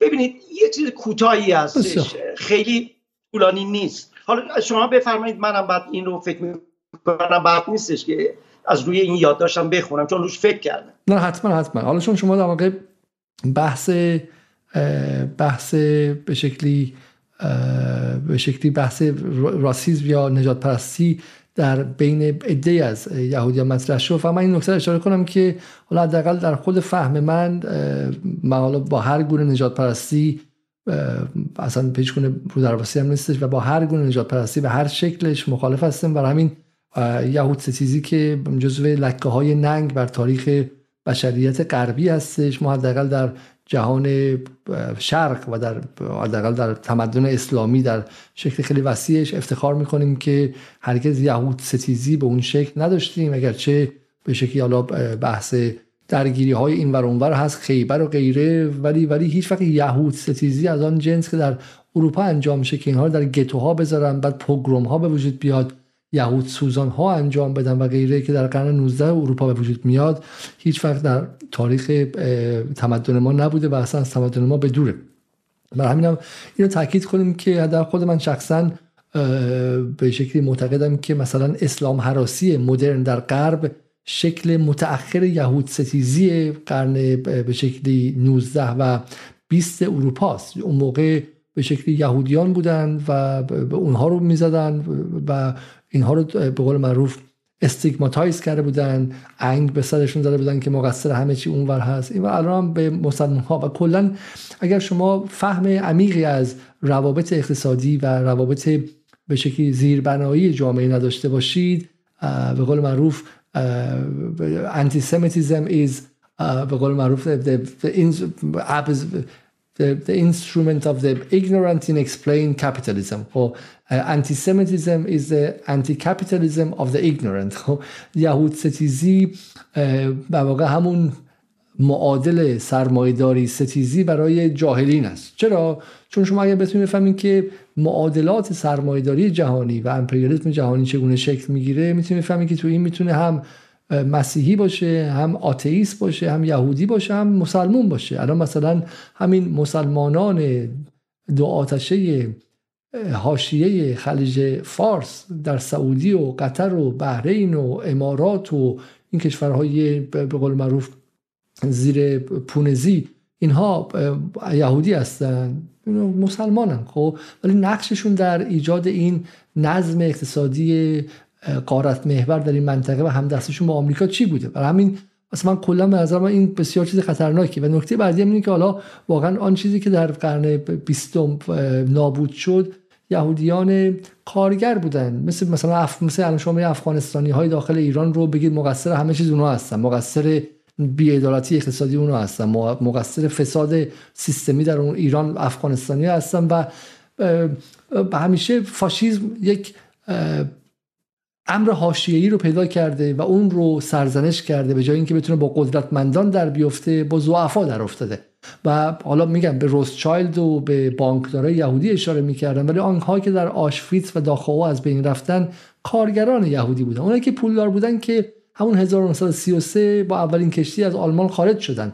و بخش از بانکداری یهودی هم که تا سال 1940 41 با هیتلر و با نازی‌ها داشت همکاری می‌کرد پولش رو در می آورد خب آنهایی که باختن و دستگیر شدن فقیرترین لایه های مردم یهودی در اروپای شرقی و در آلمان و در جاهای دیگه بودن که از دست رفتن. مثل همه جای دیگه مثل همه جا. همه الان در اروپا و در آمریکا وقتی که اسلام حراسی شروع شد بعد از 11 سپتامبر بهانه 11 سپتامبر نرفتن که فائد رو بگیرن صاحب حراس یا چهار تا پولدار به شکلی از شیخ نشین های عربا بگیرن. به کارگر بیپناه بنگلادشی حمله شد تو خیابون.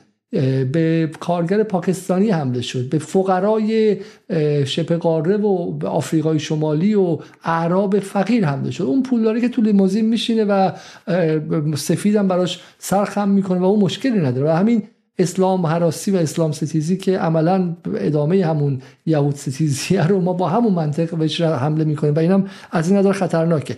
و در اسرائیل هم شما بالاخره یهودیانی دارین که هیچ دینی ندارن سکولار و آتئیست هستن. همین آقای یووال حراری که الان جزو شخصیت های مهمشونه تو ایران کتاباش متاسفانه چاپ و پخش میشه ساپین و اینها. این آدم که دیندار که نیستش که. برای همین بحث دین رو قاطی کردن عجیبه. اما این که ما برای اینکه بفهمیم که درون اسرائیل چه نیروهایی با هم ترکیب شدن و این ترکیب ترکیب پیچیده ای. چون شما یهودیان مذهبی معتقدی دارید که عمیقا با پروژه صهیونیسم و پروژه اسرائیل مخالفن و همین الان در اورشلیم که ما داریم با هم حرف می‌زنیم بسیاری هستن که از اون یهودیان ارتودکسی که به اورشلیم تعلق دارن و یهودی سفادیک و سفادیک یا خاورمیانه ای هستن که مهاجرم نیستن دارن تظاهرات می‌کنن با پرچم فلسطین.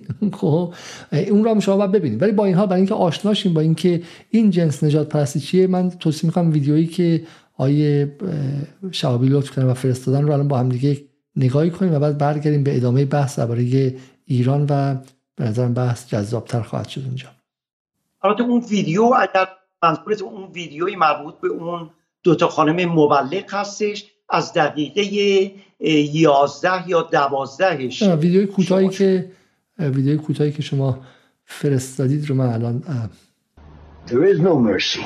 You may think you're being merciful to a child, but you're not being merciful to the child. You're being vicious to the ultimate victim that this child will grow up and kill. Because the ideology that that child will grow up with is even worse than the ideology of his father. Hence the reason why the Torah in the book of Deuteronomy, chapter 20, verse 16, says, rules of war, Lo kol neshama. Do not allow anyone to remain alive. Nothing. No mercy. Furthermore, the book of Deuteronomy, chapter 25, verse 19. Machoed Zecher Amalek.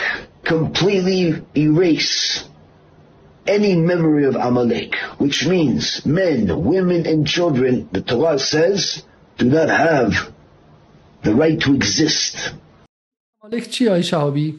همیشه ترجمه کنید ترجمه سردستی به ما بدین شما مترجمید از من ترجمهتون بهتری ترجمه سردستی از حرفای این خاخام به ما بدید این ترجمه رو من متاسفانه توی گوشیم دارم. من براتون می‌خونم الان ترجمه رو بله. ولی کلا امالک در واقع اشاره به به, به اعرابه درسته؟ امالک منظور منظور اعرابه بله. از این ترجمه ترجمه این خاخام رفسه من چون انگلیسی حرف می‌زنم برای شما میگم میگه که به فرزندانشون هم رحم نکن. فرزندا که بزرگ میشن ایدولوژی پدران رو خواهند داشت.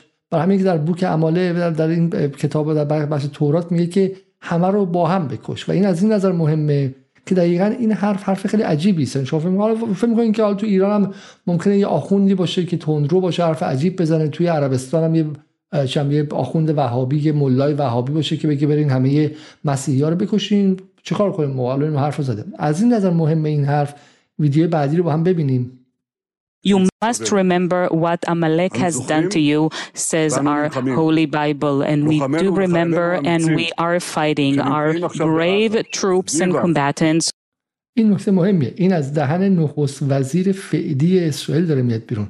این جملات که آقای یهو گفته میگه که به خاطر داشته باشین که قوم امالیق که همون در واقع عرب هستن با شما چه کردم و انجیل چه توصیه در برخورد تورات چه توصیه در برخورد با آنها کرده در کتاب سموئیل نبی.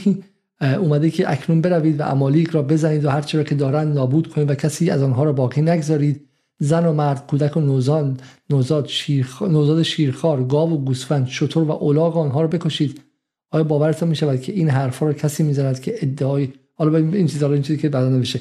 این این جمله ها از دهن از دهن نتانیاهو اومده. Who are now in Gaza or around Gaza and in all other regions in Israel are joining this chain of Jewish heroes a chain that has started 3000 years ago from Joshua ben Nun eh, until the heroes of 1948 the 6 day war the 73 October war and all other wars in this country are hero troops they have one supreme main goal to completely defeat the murderous enemy and to guarantee our existence in this country. We've always said, never again. Never again is now.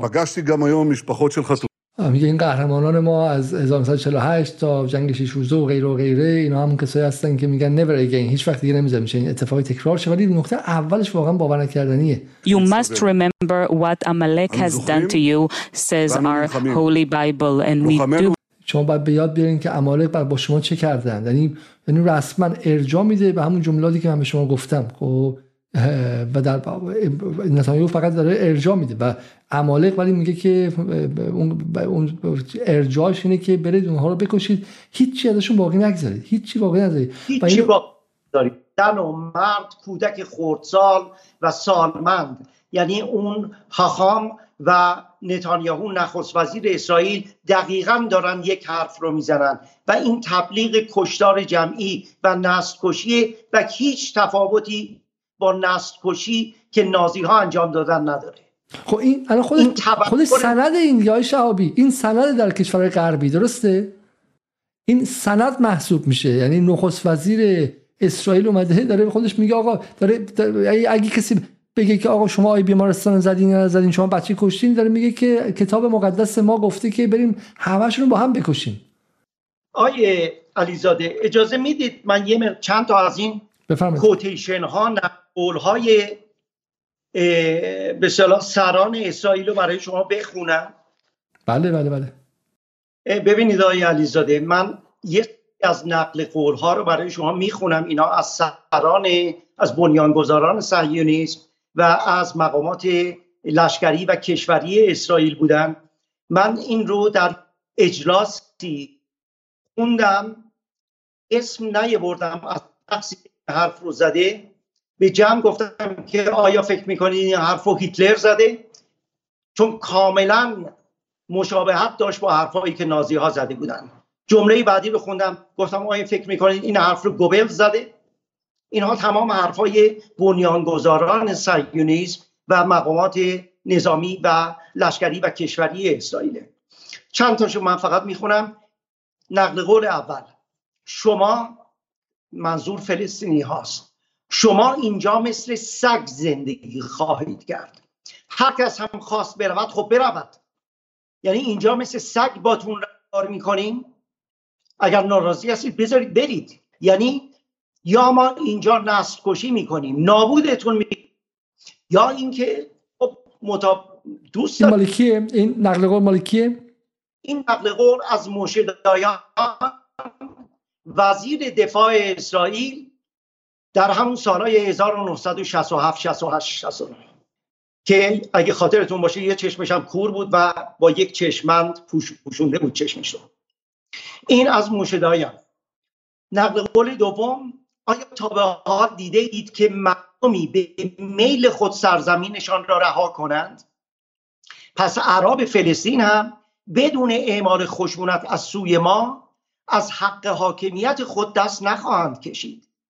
این حرف این گفته از ولادیمیر ژابونیتسکی ژابوتینسکی بنیانگذار و مدافع سازمان های تروریستی یهودی یعنی این داره میگه که مردم فلسطین به خودی خود سرزمینشون رو ول نمی‌کنن.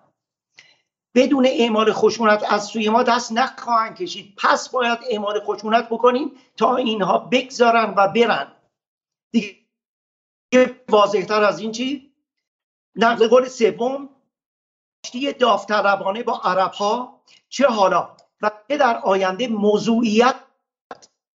صهیونیزم یک برنامه استعماری است. ببینید خودشون دارن میگن صهیونیزم یک برنامه استعماری است.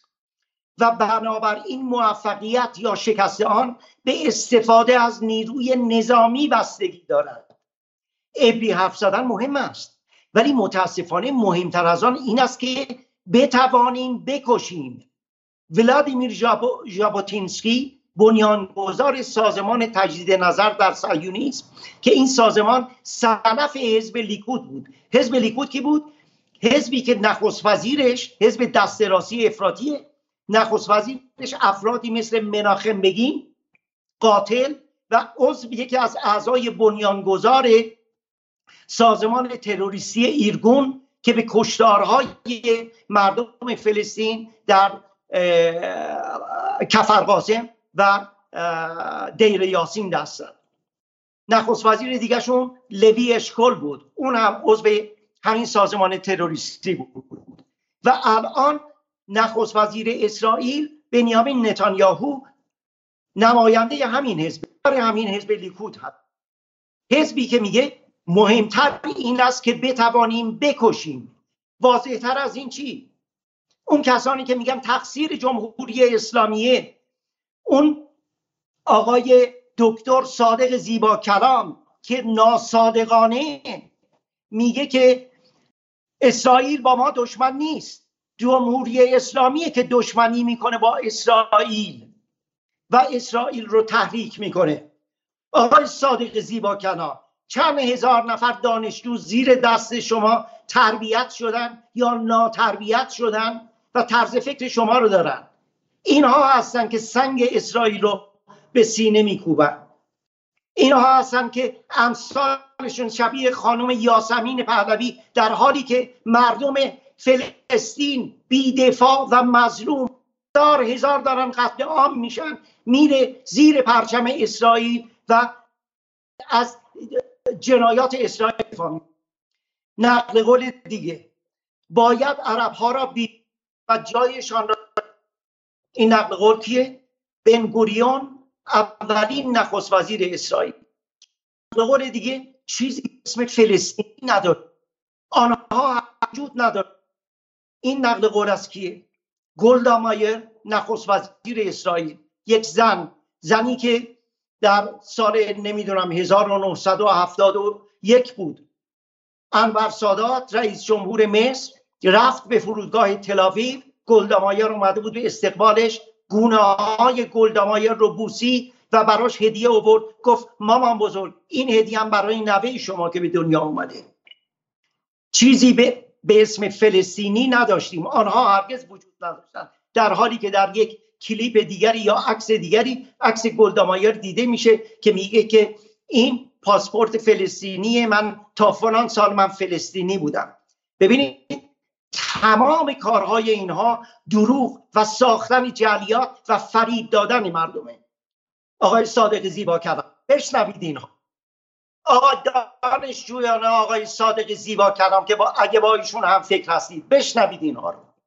آقای زیبا کلام میگه ما اگر برویم سوریه و لبنان پشت مرزهای اسرائیل اسمش می‌شود سیاست انقلابی عمق استراتژیک به منظور تقویت جبهه مقاومت. همان کار را اسرائیلی ها اگر انجام دهند اسمش می شود سیاست تجاوزکارانه. با این تفاوت که اسرائیل هرگز ایران را تهدید نکرده اما شعار نابودی اسرائیل چهل سال از زبان ما نیفتاده. شما به این چه جوابی می‌دید؟ میگه که اسرائیل ما رو تهدید نکرده قبل از انقلاب با شاه خیلی دوست بودش و متحد ما بودش. خب ما رفتیم چسبیدیم پشت مرزش. ما داریم تهدیدش می‌کنیم. اگه مسئله فلسطینی رو کنار بذاریم از منظر منافع ملی ایران آیا زیبا کلام درست نمیگه؟ اسرائیل همیشه برنامه توسعه خاک خودش رو داشته. و به این ببینید اسرائیل از زمانی که با قطنامه سازمان ملل شورای امنیت. در سال 29 نوامبر سال 1947 تأسیس شد. همین جور بزرگتر و بزرگتر و بزرگتر شده.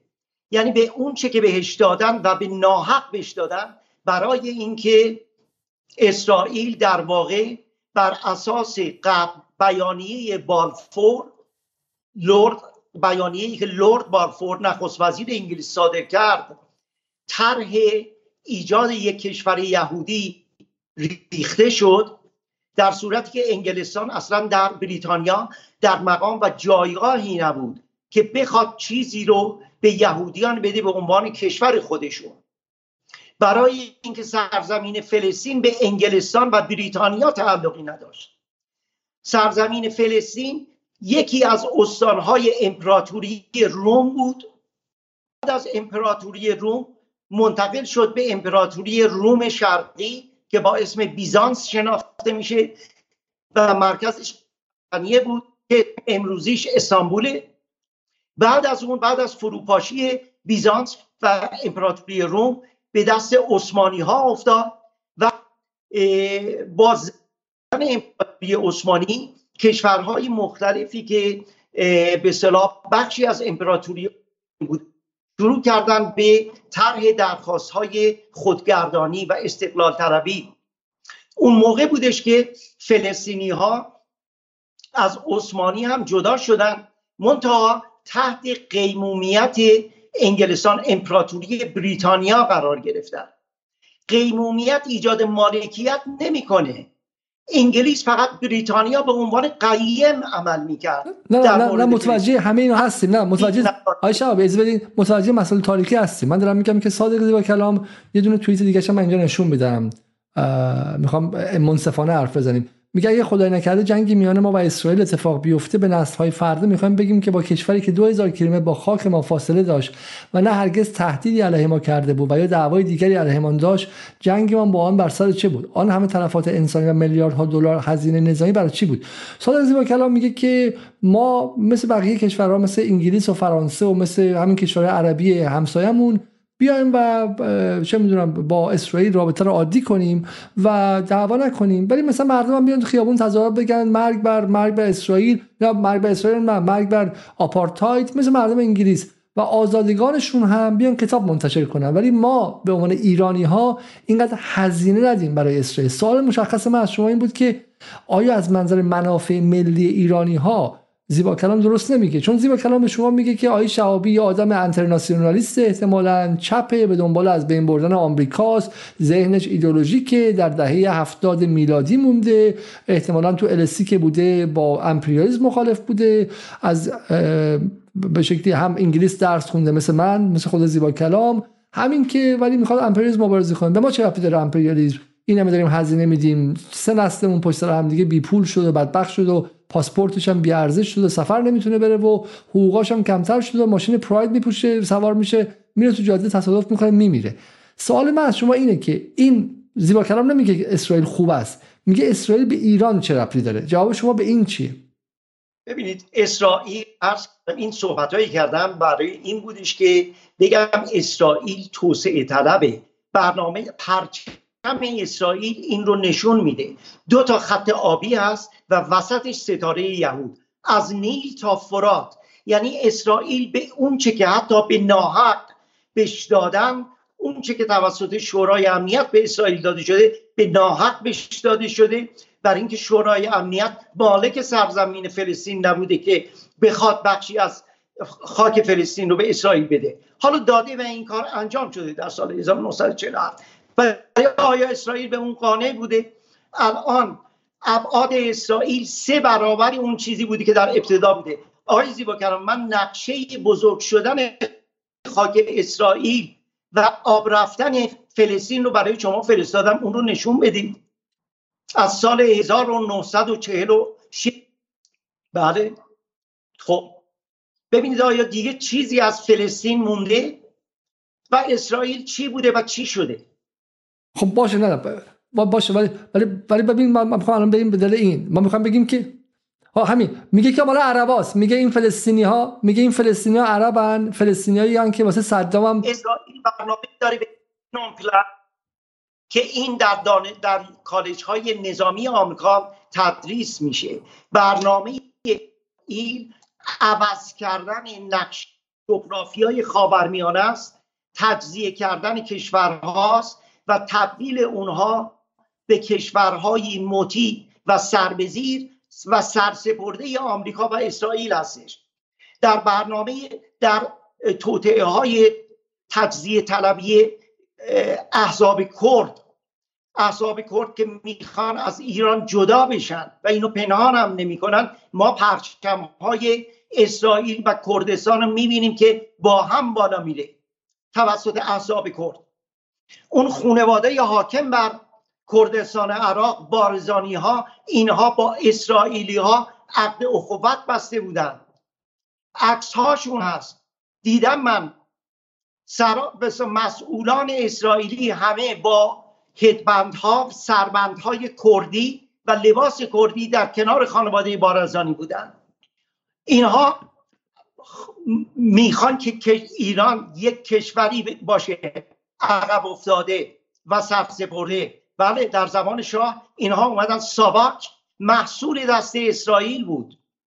ساواک رو سازمان جاسوسی موساد اسرائیل اومد کمک کرد به تاسیسش شکنجهگرهای ساواک تحت آموزش اسرائیلی ها دوره می‌دیدند و تربیت می‌شدند. چطور شکنجه بکنن؟ بعد می‌رفتن اسرائیل دوره می‌دیدن به همین خاطر روابط نزدیکی داشتن. بازم در زمان شاه. اینها رو فراموش کردیم. از اون طرف برنامه ای دارم به اسم یینون پلان که این یینون پلان برنامه این هستش برای تجزیه و تغییر نقشه خاورمیانه. هیچ کشوری در امان نیست. حتی اون عربستان سعودی که سرسپرده آمریکاست و فاصله. از عربستان هم نمیگذرن و ما برنامه های فروپاشی منطقه و فرها توسط آمریکا رو اون ژنرال آمریکایی اسم ایشون فراموش کردم شاید شما یادتون بیاد که میگه رفتم به وزارت دفاع سر بزنم منو بردن زیر زمین اونجا نقشه ای رو به من نشون دادن گفتن اینجا نقشه هفت تا کشور کشور اسلامی هستش اینها رو یکی یکی می‌خواد نابود کنیم.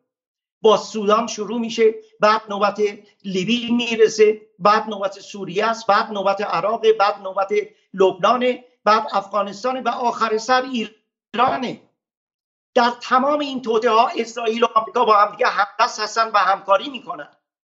چرا ما نباید اگر ما در حضور نداشتیم اجازه بدید نه شما اگر من رو حرف من حرف بزنید نه صدای شما می‌رسه نه صدای من. چون موبایل شما هم ضعیفه. اگه رو حرف هم دیگه حرف بزنیم صدای جفتمون قطع میشه. خب برای همین اجازه بدین که من برنامه رو بتونم اداره کنم. بسیار خب بس شما میفرمایید که در واقع اسرائیل با بحث یینون پلن و غیره طرح تجزیه خاورمیانه رو داشته. قبوله. و بعد در مورد آمریکا اشاره می‌کنید. اما اون حرفم که زدین از وزلی کلارک افسر شناخته شده ناتو سوالی که هست که آیا هیچ گونه مستنداتی در این کتابایی که شما خوندید ترجمه کردید مقالاتی که هستش و غیره از اینکه اسرائیل هم به در این جنگ های منطقه آمریکا نقش داشته در حمله به عراق؟ چون مثلا گفته میشه که اسرائیلی ها خواهان این بودن که آمریکا به عراق حمله نکنه به ایران حمله کنه درسته؟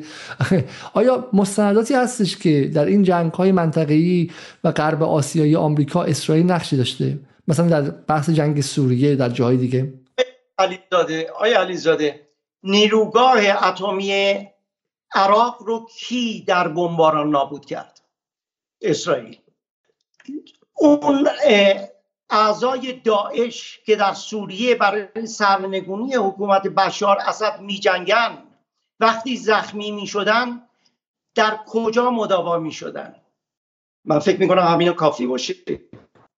اسرائیل در تمام این کشورها در طول اسرائیلی ها در نقش شرکت های بنگاه های تجاری در کردستان عراق و در مجاورت مرز ایران حضور دارند. اسرائیلی ها در آزاد جمهوری آذربایجان در شمال ایران و در نزدیک مرز ایران حضور دارند. ما چطور می‌تونیم بگیم که اسرائیل کاری با ما نداره؟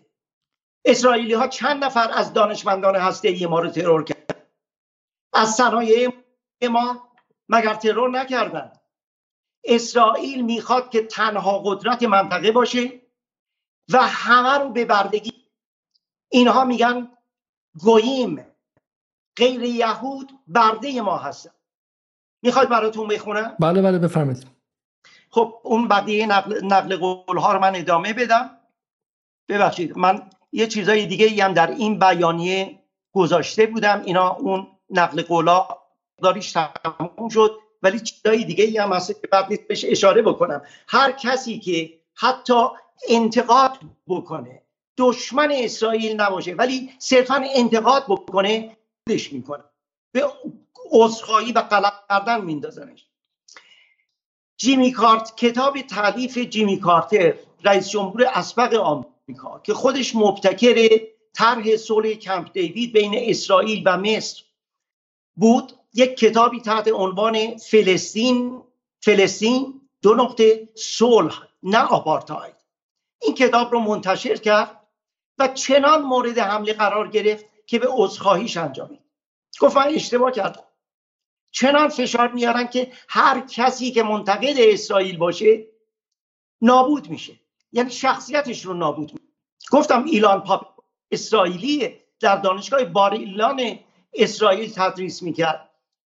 چون حرفهایی می‌زد که در انتقاد از اسرائیل بود و کتاب معروفش ده غلط مشهور درباره اسرائیل به فارسی هم ترجمه شده. کتاب بسیار خوبیه و خود توصیه کنم این خزا ترجمه کردن. توصیه می‌کنم که خونده بشه. ببینید پروفسور ایلان پاپه که انتقاد می‌کرد. خودش میگه که من طرفدار اسرائیلم. اسرائیل رو دوست دارم ولی نمی‌خوام که اینطور نجات پرست باشه حقوق فلسطینی ها رو پایمال بکنه. اون رو میگن تهدید به مرگش می‌کنن. اسرائیل رو ترک می‌کنه میره به انگلستان اونجا تدریس می‌کنه. ببینید از آنجا که پروفسور ایلان پاپه استاد تاریخ دانشگاه حیفا در کنست پارلمان اسرائیل تخته شد و عکس وی در یکی از روزنامه ها در مرکز سیبل قرار گرفت و چندین بار تهدید به مرگ شد. در سال 2008 اسرائیل را ترک گفت و در دانشگاه اگزیتر انگلستان تدریس می‌کنند آثار برجسته ای که به فارسی ترجمه شده آیه آیه شعبی استدعا می‌خوام از شما. استدعا می‌خوام. از من برنامه رو چون این بخونیم مثلا از اون جذابیت از دست میاد آیه از من شما با هم گفتگو کنیم و ما با هم فقط من از این سوالاتم تموم شه. اگه سوالات من تموم نشه وسطش بگین چون صدا قطع میشه. ببین من سوال مشخصی کنم. جامعه ایرانی می‌خوام وارد جامعه ایرانی شیم و مسئله جامعه ایرانی در حال حاضر. خب شما خودتون طبقه متوسط هستین شما خودتون به شکلی شرکت حمل و نقل دارید درس خونده یکی از بهترین دانشگاه های جهان به اسم London School of Economics هستین که آرزوی خیلی در ایرانی که برن اونجا درس بخونن خب و عضو جمهوری اسلامی هم نیستید. نه حزب هستید نه به شکلی در نظم جمهوری اسلامی نقش داشتین و غیره. امثال زیبا کلام میگن که دعوا رو ایران شروع کرد این سال 57 چون ایدئولوژیک بود چون به شکلی دنبال برقراری امت اسلامی بود. می‌خواست چه می‌دونم جهان اسلام رو همه رو یک پارچه کنه. ایدولوژیک بود و اینها. چپ ها امثال آقای شهابی و غیره اینا باش همدستی می‌کردن. اینا دنبال انترناسیونالیسم و حکومت جهانی و اینا بودن. ما با اینا چه کار داریم؟ ما می‌خوام زندگیمون رو کنیم خب؟ و اسرائیل با ما دشمنی شروع نکرده. ما باهاش شروع کردیم. ما روز قدس رو گفتیم. ما اومدیم دعوا رو کردیم. بیشترم اسلامی بوده خب؟ این چپان خودشون وسط انداختن. شما اول از منظر ایرانی به ما بگید. از منظر ایرانی ما دعوا رو با اسرائیل شروع کردیم یا اسرائیل با ما شروع کرد؟ علی. به جای جواب دادن به این تیپ سوال ها که من فکر می‌کنم سوال من برای این تیپ سوال اصلا ارزش قائل نیستم. بیایم بگیم که فرض کنیم که در زمان جنگ جهانی دوم هستیم و آلمان نازی. آیا ما با آلمان نازی اومدیم مخاسمه رو شروع کردیم؟ بهش بعد و بیرا گفتیم تهدیدش کردیم یا آلمان نازی؟ ما به آلمان نازی چی کار داریم؟ بیایم با آلمان نازی صلح کنیم. به نفعمونه. نیست؟ این حرف هم این حرف آقای زیبا کلان عینا عین همینه ولی آلمان نازی هنوز به ما حمله نکرده. آلمان نازی به همسایه ما حمله کرده. آلمان نازی به همسایه آلمان نازی به ما حمله نکرده. به مصر حمله کرده به اردن حمله کرده به لبنان حمله کرده به سوریه حمله کرده به اون طرز و اون ذهنیت برای تمام بشریت خطر همونطور که نازیسم بود. این نازیسمیه که امروز تبلور پیدا کرده در کالبد اسرائیل. پس شما یه سوالی پس شما در واقع صهیونیسم رو یک خطر خیلی جدی برای جهان می‌دید آیا به مثلا فرقی هست بین آپارتاید اسرائیل یا مثلا همین که گفتین یه حکومت دیگه ای که داره ظلم می‌کنه؟ اصلا من حاضر نیستم که از کلمه آپارتاید در مورد اسرائیل استفاده بکنم. کلمه آپارتاید کلمه بسیار نرم و ملایمیه در مورد اسرائیل. آپارتاید آفریقای جنوبی قابل مقایسه با اسرائیل نبود. آفریقای جنوبی بله ظلم می‌کرد به سیاه پوستان آفریقای جنوبی. اومده بود خاک آفریقای جنوبی رو به قسمت هایی تقسیم کرده بود. سیاهان جدا میافتادند. بین باریکه بود. در باریکه هایی زندگی می‌کردن. حد فاصل دو قسمتی که سیاهان بودن سفیدها بودن تقسیم کرده بودن خاک آفریقای جنوبی رو و از نیروی کار سیاه استفاده می‌کردن. ولی چون نیازمند نیروی سیاه بودن اونها رو نابود نکرد کشی نکردن. اسرائیل با تغییراتی که اشاره کردم در اقتصاد سیاسیش به واسطه جهانی شدن به وجود اومد. الان دیگه فلسطینی ها احتیاج زیادی نداره. نمیگم مطلقا احتیاج نداره برای احتیاجش تا یه حد زیادی رفت شده با تامین نیروی کار از روس از آفریقا که یهود یه ادعا می‌کنن یهودی یهودی های حسیدیک بهشون میگن. و اتفاقا بسیار هم بد با اینها رفتار می‌کنن. افراد درجه دو هستن در جامعه اسرائیل و الان با اومدن نتانیاهو به قدرت اینها دارن قدرت می‌گیرن. اون احزاب دست راستی که الان با نتانیاهو اطلاف کردن اینها نماینده های همین یهودی هایی هستن که از آفریقا آمدن و میگن ما استثمار شدیم ما را حقوق خودمون می‌خوایم. و اینها نظرشون اینه که اسرائیل عوض بشه از حالت سکولار خارج بشه قوانین دینی حاکم بشه و با حاکم شدن قوانین دینی عین همون چیزهایی که اون هم داره میگه اون نسل ها نابود کردن ها و بیرون ریختن مردم اینها انسان نیستن زن مرد خردسال بچه شیرخوار و سالمند همه رو بکشید و پاک بکنید. اینها عملی خواهد شد. اون اعتراضاتی که شما در اسرائیل می‌بینید در اعتراض به تغییر قوانین قضایی اسرائیل این یک گوشش تغییر قوانین قضایی. بخش دوم این هستش که ما اون چرا که تورات گفته باید عملی بکنیم. این خاک اسرائیل در این ابعادی که هستیم کافی نیست. باید از نیل تا فرات رو تصرف بکنیم. این سرزمین اسرائیل. خب حالا برای ادامه اولا که یک خبری که همین امشب اومد رو بگم از حدودا یک و نیم دو کیلومتری استودیوی جدال میگم استودیو جدال اتاق کوچکی در خانه 48 متری ما که استودیو جدال هستش ولی در لیورپول در Liverpool Street Station یک ایستگاه قطار یک از چهار ایستگاه قطار مهم لندن که آیه شعابی هم باش و آشنا باشه امروز تجمعی همین یک ساعت تجمعی بود که و خیلی خیلی جذاب که واقعا لندن حالا من امیدوارم چون ما این هفته شنبه تظاهرات بعدی رو در لندن داریم که چهارمین تظاهراتمون خواهد بود و به شکلی تظاهرات بعدی رو همه هفته بعد رو هم از همین الان گذاشتن. دو تظاهرات دیگه گذاشتن و بعد از اون اگر جنگ کثیف و انسانکش اسرائیل ادامه داشته باشه وارد همین اتفاقات مثل آکوپیشن یا اشغال های محل مکان های عمومی و به شکلی حالا احتمالا سیویل دیسوبیدینس یا نافرمانی مدنی و غیره خواهند شد تظاهر کننده ها و میرن سمت اینکه به مراکز دولتی مثلا حمله کنن ببندن مانع از ورود کارمندان و غیرشان و ما می‌بینیم. می‌بینیم که خشم در لندن خیلی خیلی زیاده. اما برای یک ویدیو دیگه هم که در ادامه حرفای آیه شهابی من بذارم. اون هم ویدیویی که از جشن و پایکوبی اعضای ارتش اسرائیل که نشون میده تا چه اینها واقعا نجات پرست هستن.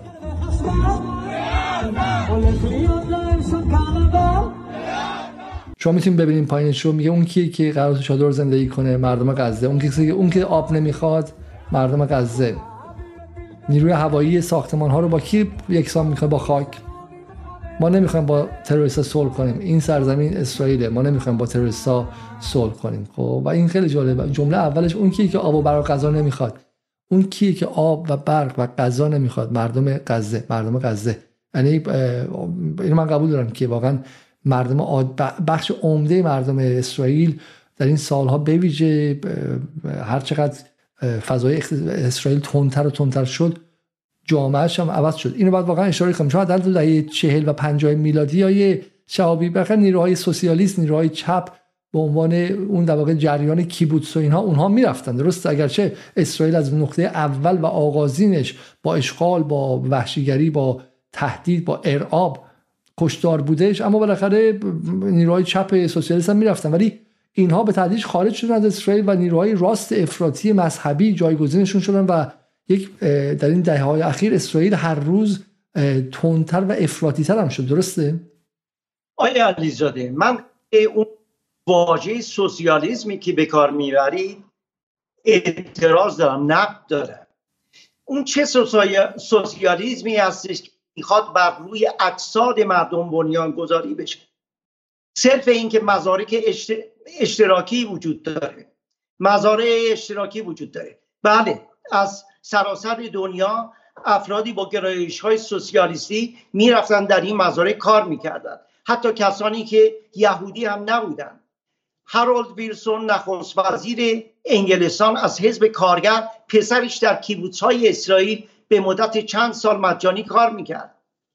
همکلاسی خود من آقایی اسمشو نمیارم یک یهودی اسکاتلندی بود سه سال رفته بود در کیبوتس های اسرائیل کار می‌کرد به خاطر اینکه گرایش سوسیالیستی داشت. ولی زده شد منزجر شد و برگشت اومد انگلستان و در اونجا سعی میکردش که جلساتی بگذاره در آمفیتئاتر دانشگاه.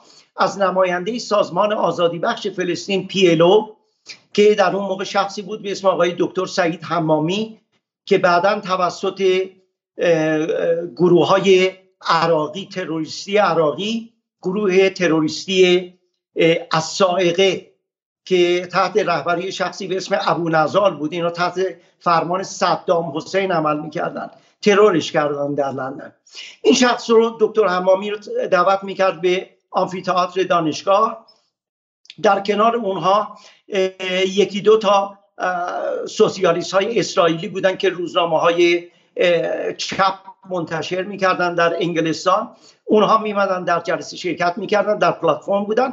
و همینطور جوانان لیبرال شخصی به اسم پیتر هین مسئول بخش جوانان بود. اینها میمدن با هم صحبت می‌کردن و با هم دیگه توافق داشت. روی ساختن یک سرزمین به اسم فلسطین به جای اسرائیل یک فلسطین سوسیالیستی با حقوق برابر مسلمانان مسیحیان و ها که با رفتن انور سادات به اسرائیل و بعدا به توافق با اسرائیل با مناخ تروریست. تمام این برنامه ها به هم خورد و ما می‌دونیم که در به اصطلاح زیر شاخه های سازمان آزادی بخش فلسطین جنبش های سوسیالیستی هم بودند. جنبش PFLP جبهه. جبهه خلق برای آزادی رهبری دکتر جورج حبش همین جور جبهه دموکراتیک برای آزادی فلسطین به رهبری نایف حواتمه ولی چی شد؟ تمام اینها به محاق رفتن. با اون سازشکاری که PLO با اسرائیل کرد برای پیمان صلح برای به رسمیت شناختن اسرائیل. بود کردن فلسطین به مرزهای 1900 که هیچ موقع عملی نشد. اسرائیل در تمام مذاکرات صلح فقط امتیاز گرفت و هیچ در هیچ کدوم به تعهداتش عمل نکرد و توسعه پیدا کرد. بذار من این سوالی کنم. بذار شعبی چون ما دیگه فقط 5 6 دقیقه پایین برنامه بیشتر نمونده باشه. شما می‌تونید از رو متونتون نه دیگه شما, شما می‌تونید از متونتون بخونید و به تجربه من به عنوان کسی که نزدیک 400 تا اپیزود رو اداره کردم اجازه بدید من چون با شما قبلا پیش مصاحبه کردم خیلی حیفه که اون حرفی که شما می‌خواستیم بزنید ما نشنویم و شما بخواید مرتب از متنتون بخونید. اگر میشه اون متن رو ببندید و با من صحبت کنید. نه از روی متن نمی‌خونم می‌خواستم بگم در همون جلسه ای که نماینده پیلو سازمان آزادی بخش فلسطین بود اسرائیل رو به رسمیت شناخته بود. و می‌خواست بگه که کشوری تاسیس می‌کنیم در مرزهای 1967 که هیچ موقع عملی نشد.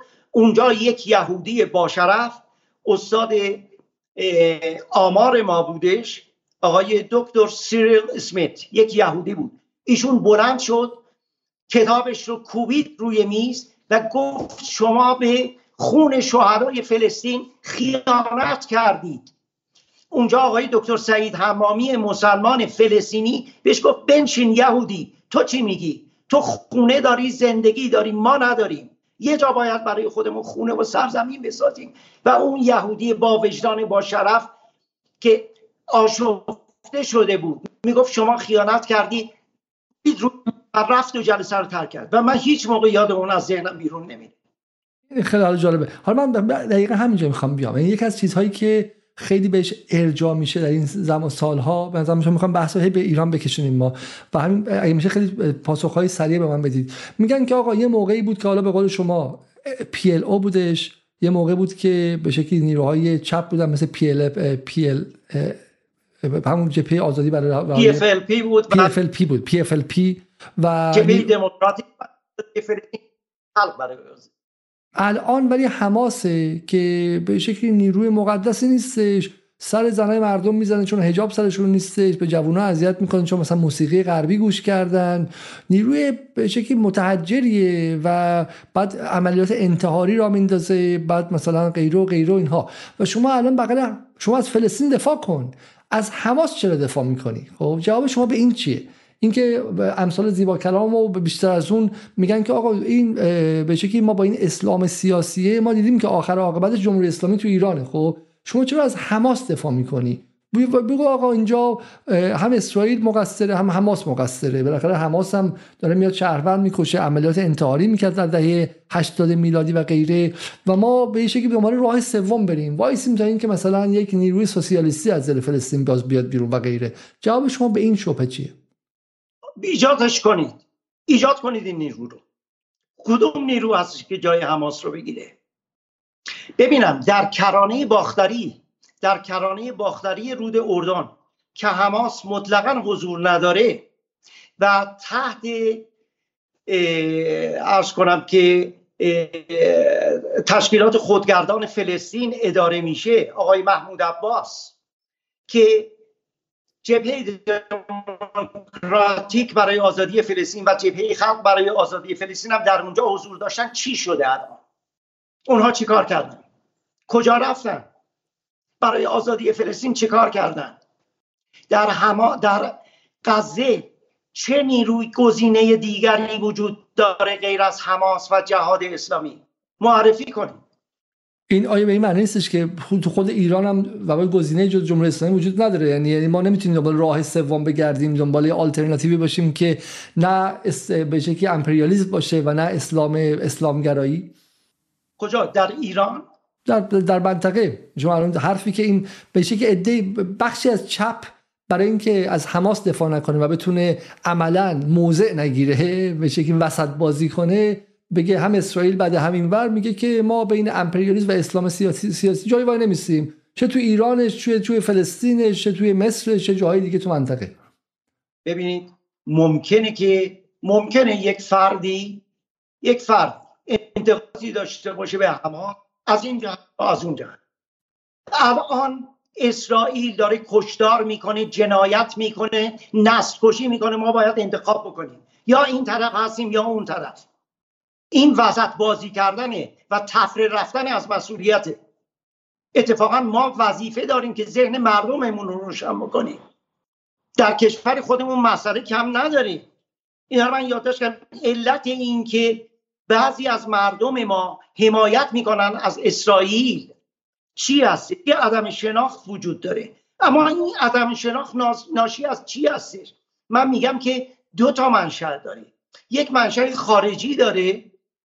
رسانه هایی مثل منوتو ایران اینترنشنال بی بی سی که اینها کاملا در کنار اصلا با سرمایه ممکن اسرائیل و عرب کشورهای مرتجع عرب تأسیس شده باشند و در راه اسرائیل و عربستان قدم می‌زنند و سلطنت طلب ها یک منشأ داخلی هم داریم مسائلی که در داخل داریم نارضایتی که وجود داره نابسامانی اقتصادی.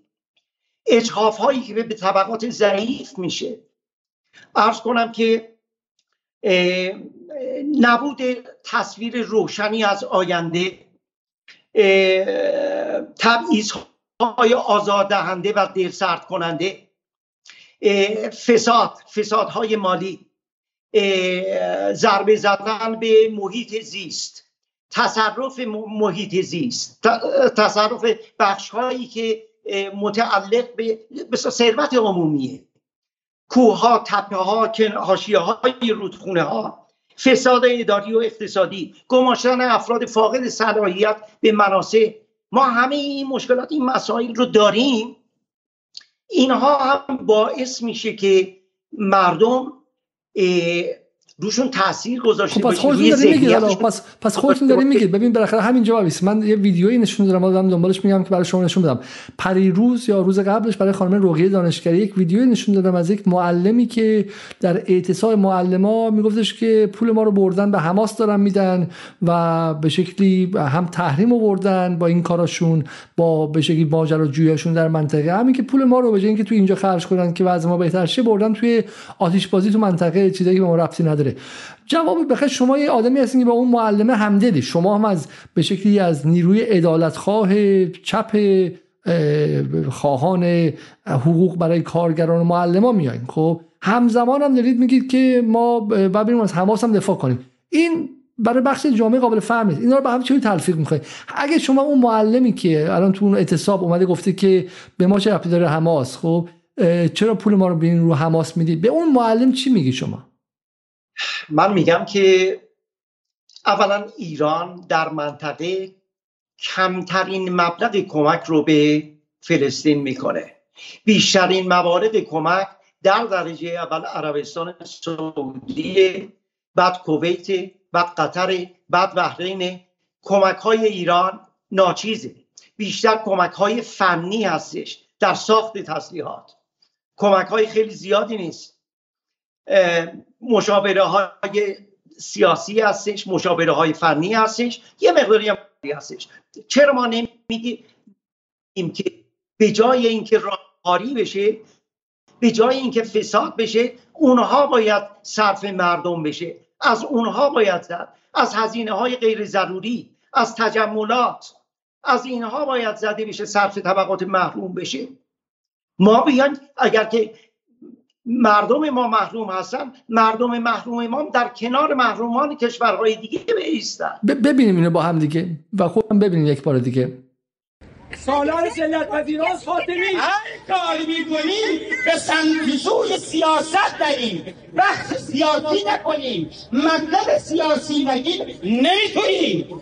چون داره حق ما حق بچه های ما. داره موشک میشه بر سر بچه های غزه کودکان لبنان. کودکان اسرائیل داره سرازیر میشه. فردا از جیبت من تو باید با سپران میشه و بازسازی بشه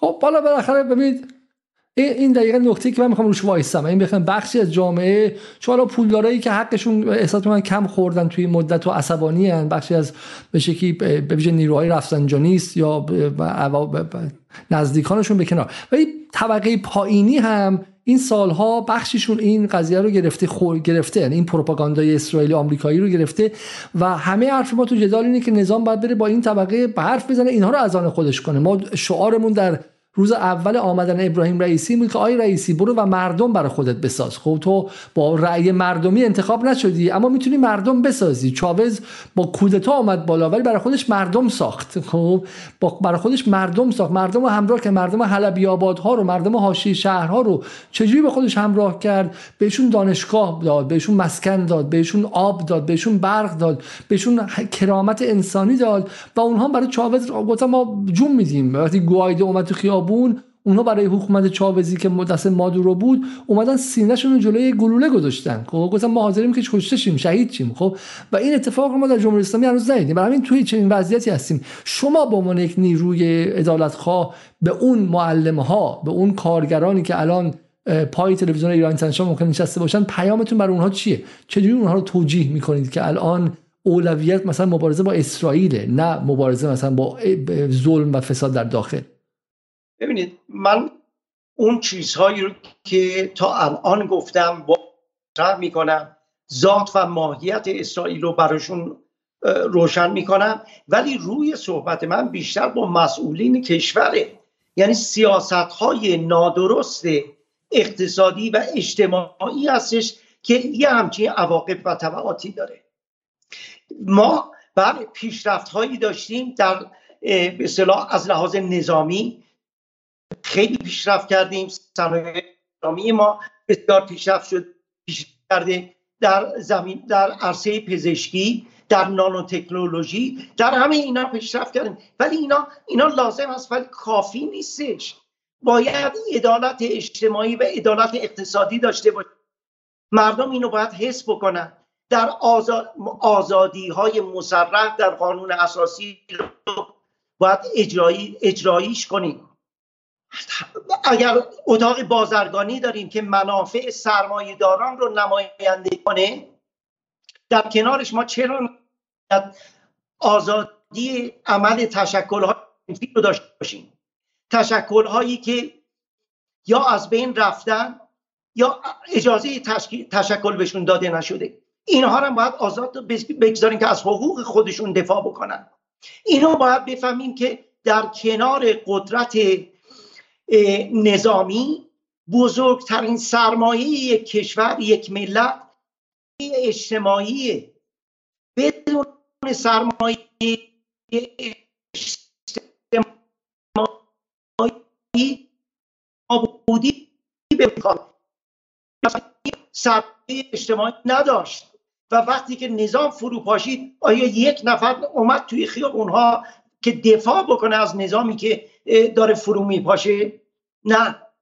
باید سرمایه اجتماعی ساخت و مردم پای سرمایه اجتماعی هن. طبقات محروم و ضعیف طبقات متوسط هم زیگزاگ می‌زنن گرایشات مختلف دارن باید در درجه اول به زحمت کشان رسید. اون کسانی که می اون کارگران زحمت نگرفتن. عاطب آیه ظریف هم در عمل همینو میگه. میگه که ما میگه که در سال 2002 2003 اون چیزی که باعث شد که آمریکا به ایران حمله نکنه این بود که این بود که مردم با ما بودن. اصلا مردم اونها با مردم شما یکی نیستن قاعدتا. درسته؟ از ظریف از یه مردم حرف می‌زنن شما از یه مردم دیگه. خب اونا بیشتر به طبقه متوسط توجه دارن. خاتمی هم بیشتر مد نظر طبقه متوسط بود. نه من میگم در درجه اول اقشار ضعیف جامعه و در درجه بعد متوسط هم بهش نرسیم به هر اینا باید رسیم. ما باید جلوی راندخاری ها رو بگیریم جلوی فساد رو بگیریم و این با محاکمه کردن افراد و نمی‌دونم اعدامشون زندان کردنشون درست نمیشه.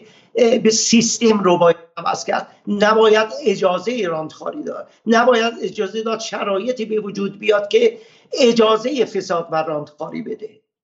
نباید گذاشت شرایطی به وجود بیاد که محرومین زحمت کشان نتونن از حقوقشون دفاع بکنن. ما باید بگذاریم که تشکلهای سنفی ایجاد بشه. برای چی؟ کارگران کارگری که می‌خواد بده در یک کارخونه استخدام بشه باید یک قرارداد امضا جلوش بگذارد. اصلا مدتی بر انتقالش قید نشده باشه. کارفرما هر موقعی که خواستش اخراجش بکنه.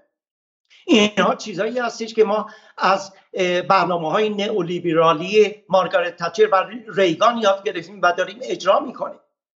حالا از ما در خود فلسطین هم دیدیم که بالاخره این نئولیبرالیسم در اونجا هم تاثیر داشته یعنی جنس ویرانگری اسرائیل و بعد از داستان نولیبرز عوض شد. ولی حالا من بازم متوجه نشدم. اینکه مخاطبا گیج نشن. حالا تا اون موقع این لیست خیلی بلند بالاییه که این چیزا در ایران درست شه. تا اون موقع چی؟ تا اطلاع ثانوی چرا باید بهش مخاطبی که تو ایران نشسته الان خودش سر کار قرارداد سفید امضا داره چرا برای براش فلسطین و اسرائیل مهم باشه؟ من جواب این سوالا هنوز نگرفتم. این حرفه که شما می‌زنی خب حالا تا بریم درست کنیم ممکنه هزار سال طول بکشه. الان امروز 1402 چرا من کارگری که تو معدن تزره دوستام کشته شدن به خاطر نبودن امکانات. ما تو این برنامه گذاشتیم آیه مقصودی هم لطف کردن در سریا شجاعت به خرج دادن برنامه رو گذاشتن در کانال یک. دیگه مهرس شده و رئیس قوه قضاییه اعلام جرم کرده. ولی هنوز وضع من بهتر نشده به عنوان کارگر معدن. من چرا باید برام به جای اینکه معدن اون صاحب معدن و مسائل داخل ایران مهم باشه چرا باید برای این مهم باشه که توی فلسطین چه اتفاقی داره میفته؟ ما انسان هستیم. ما اینجا مسائل خودمون رو داریم. مسائل رو باید سعی کنیم مطرح بکنیم با مسئولان نظام. و مطالبی رو اینجا گفتم. گفتم این چیزهایی که گفتم خطاب به مسئولان نظام بودش. ولی از اون طرف طبقات زحمتکش هم باید روشن بکنیم. که شما ببینید که در خود اسرائیل چجوری رفتار میشه با طبقات زحمتکش. الان همون نیروی کاری که از آفریقا اومده چجوری با اینها برخورد دارن می‌کنن؟ مدت به اینها کاری جز نظافت خیابون ها و توالت ها نمی‌دادن. اونجا هم اچاف میشه. بنابراین هم مبارزه باید کرد با اچاف های سرمایه داری و حمایت از حقوق محرومان و هم اینکه اذهان رو روشن کرد برای یک دیگه بین اینها باید به همدیگه گره زد. حالا بسیاری حالا آیه شعبی اجازه نویسندگان یا گمانم نویسنده بیانیه بودن که ما در برنامه با خانم دانشگری هم بهش اشاره کردیم. این بیانیه رو از بدیم من بخشش رو بخونم و روی بیانیه هم توضیح بدیم که دیگه برنامه رو تموم کنیم. میگه که یه لحظه می‌خوام ازتون آقای علیزاده. در اون برنامه خانم دانشگری شما یک سوالی رو مطرح کردید. گفتید که بیانیه راه حل دو دولت اومده. اینطور نیست. من می‌خوام اینو نفیش بکنم. این بیانیه اصلا راه حل دو دولت نیومده. ما قبل از اینکه این بیانیه رو من شروع بکنم بنوشتم در یک برنامه در کلاب هاوس شرکت داشتیم. اونجا چند نفر از دوستان اومدن راجع به راه حل دولت صحبت کردن. یکی دو نفرم راه حل یک دولت. نوبت من که رسید گفتم که من خودم طرفدار راه حل یک دولتم. برای اینکه اسرائیل نشون داده که به هیچ وجه پایبند نیست به راه حل دو دولت. راه حل دو دولت از زمان کمپ دیوید کارتر مطرح شد. الان چقدر از اون زمان گذشته؟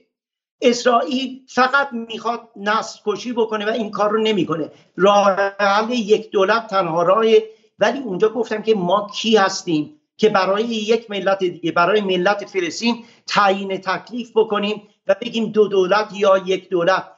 این و بسیار خود اونها باید تصمیم بگیرن. این در بند اول بیانیه هم اومده. ببینید در بند اول بیانیه خواسته های ما فراهم آوردن زمین های لازم برای تأسیس هرچه سریعتر کشور مستقل, مستقل و آزاد فلسطین و پذیرش حق ملت فلسطین برای تعیین سرنوشت و مقدرات خود. اینجا یک کلمه اشاره نشده. دو دولت یا یک دولت. خود ملت فلسطین می‌دونن که چیکار باید بکنن. شما در اینجا نکته هم جلو هم گفتیم. میگین که به نسل کشی در باریکه غزه که داخاوی اسرائیل آمریکایی خاتمه بدید و همینطور هم فقط به بیانیه اکتفا نکردین. شما یه کتاب نوشتین جای شهابی. چرا این کار کردید؟ چون در پایین اومدی؟ به من گفتن این بیانیه نیستش که بیانیه باید چهار بند باشه چهار بند باشه تو یک صفحه.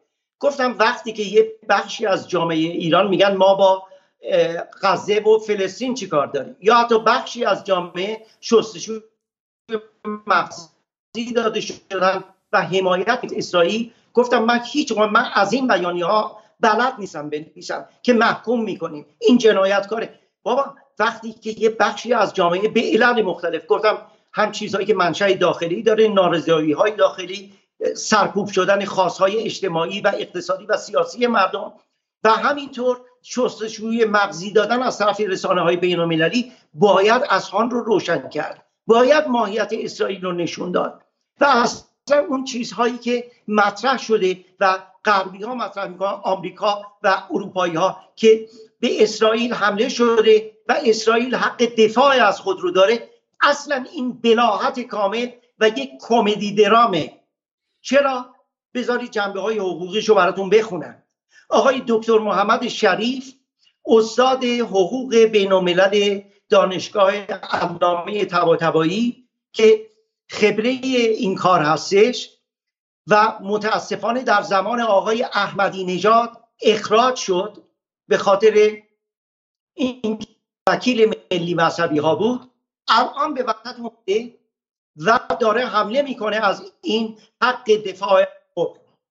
ببینید آقا، آقایونی مثل آقای دکتر صادق زیبا کلام اینها چند دهه در دانشگاه ها میمونن و از خانه جوانه ها رو تخریب می‌کنن. ولی کسی مثل آقای دکتر محمد شریف که اخراج شده از دانشگاه الان میاد وسط و میگه حق دفاع از خود چیه؟ اجازه بدید من این رو بخونمش. برای اینکه موضوع حقوقیه و هر کلمش مهمه. آقای دکتر محمد شریف استاد پیشین حقوق بین دانشگاه علامه طباطبایی اخراجی زمان احمد نژاد طی یادداشتی در فیسبوک چنین می نویسد یکی از دراماتیک ترین کمدی هایی که این روزها در رسانه های کاملا تحت کنترل صهیونیسم بین مطرح می شود یعنی ادعای حق دفاع از خود است. آمریکا و صهیونی آمریکا و دنبال روهای حقیر اروپایی هم همین ادعاها را مطرح می کنند در صورتی که یک طبق بندهای سه و چهار ماده دوی منشور ملل متحد کلیه کشورهای عضو سازمان ملل موظف شدند اختلاف های بین المللی را از راه حل های مسالمت آمیز حل و فصل کنند و حق تهدید به زور نظامی یا توسل به آن را از خود سلب کردند دو به اصل ممنوعیت تهدید یا توسل به زور نظامی دو استثناء وارد شده است. نخست توسل به زور توسط شورای امنیت به استناد ماده 42 دو دیگر دفاع از خود به استناد ماده 51 منشور ملل متحد. حالا ببینید 51 منشور ملل. سه طبق ماده 51 منشور ملل متحد کوت دفاع از خود حق ذاتی مردمی است که سرزمینشان در معرض تجاوز نظامی قرار گرفته و توسط ارتش متجاوز اشغال شده است. به این معنا که به این معنا که به این معنا دفاع از خود حق ذاتی مردم سرزمین اشغال شده فلسطین است که در برابر ارتش متجاوز یعنی اشغالگران صهیونیست موضوعیت پیدا این مردم فلسطین هم که دفاع از خود دارند.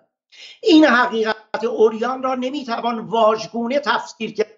این دفاعی که آمریکا و اسرائیل اروپایی ها مطرح می‌کنن واژگون کردن اصول حقوقی سازمان ملل هست منشور ملل اسرائیل به استناد قطنامه های متعدد و مکرر ارکان مختلف سازمان ملل به عنوان اشغالگر شناسایی شده است. روشن است که اشغال نتیجه بلافصل توسل به زور توسل به زور نظامی ماده سه قطنامه تعریف تجاوز مسبب 14 دسامبر 1974 مجمع عمومی ملل متحد هر گونه اشغال نظامی. بن و را در زمره اعمال تجاوزکارانه برشمرد. یکی از اساسی ترین اسناد راجع به اشغالگر شمردن اسرائیل قطنامه شماره 242 شورای امنیت است. که به اتفاق آرای هر 15 عضو از جمله آمریکا، انگلیس و فرانسه در تاریخ 2 نوامبر 1967 تصویب شده است. یعنی چند ماه بعد از جنگ عرب و اسرائیل. و ضمن آن اسرائیل مکلف شده است تا نیروهای مسلحی خود را از مناطق اشغالی که در جنگ 1967 تصرف کرده است عقب رانده و آن سرزمین ها را تخلیه کند. در طی تمامی سالیان توسعه اشغالگری از طریق شهرکسازی توسط اشغالگران صهیونیست در سرزمین های اشغالی همواره اشغالی بودن این سرزمین ها از طریق اعلام غیرقانونی بودن شهرکسازی توسط ارکان سازمان ملل تکرار و مورد تاکید قرار گرفته است. لکن سوگمندانه اسرائیل با اطمینان از این که تحت حمایت آمریکا در برابر هر مجازات بین المللی به لحاظ امتناع از اجرای قطنامه های شورای امنیت از قبیل تحریم مسئولیت دارد. با آسودگی نه تنها از اجرای این خودداری کرده بلکه سالیان سال است که از طریق شهرکسازی در ماورای سرزمین های اشغال شده در حال توسعه اشغالگری.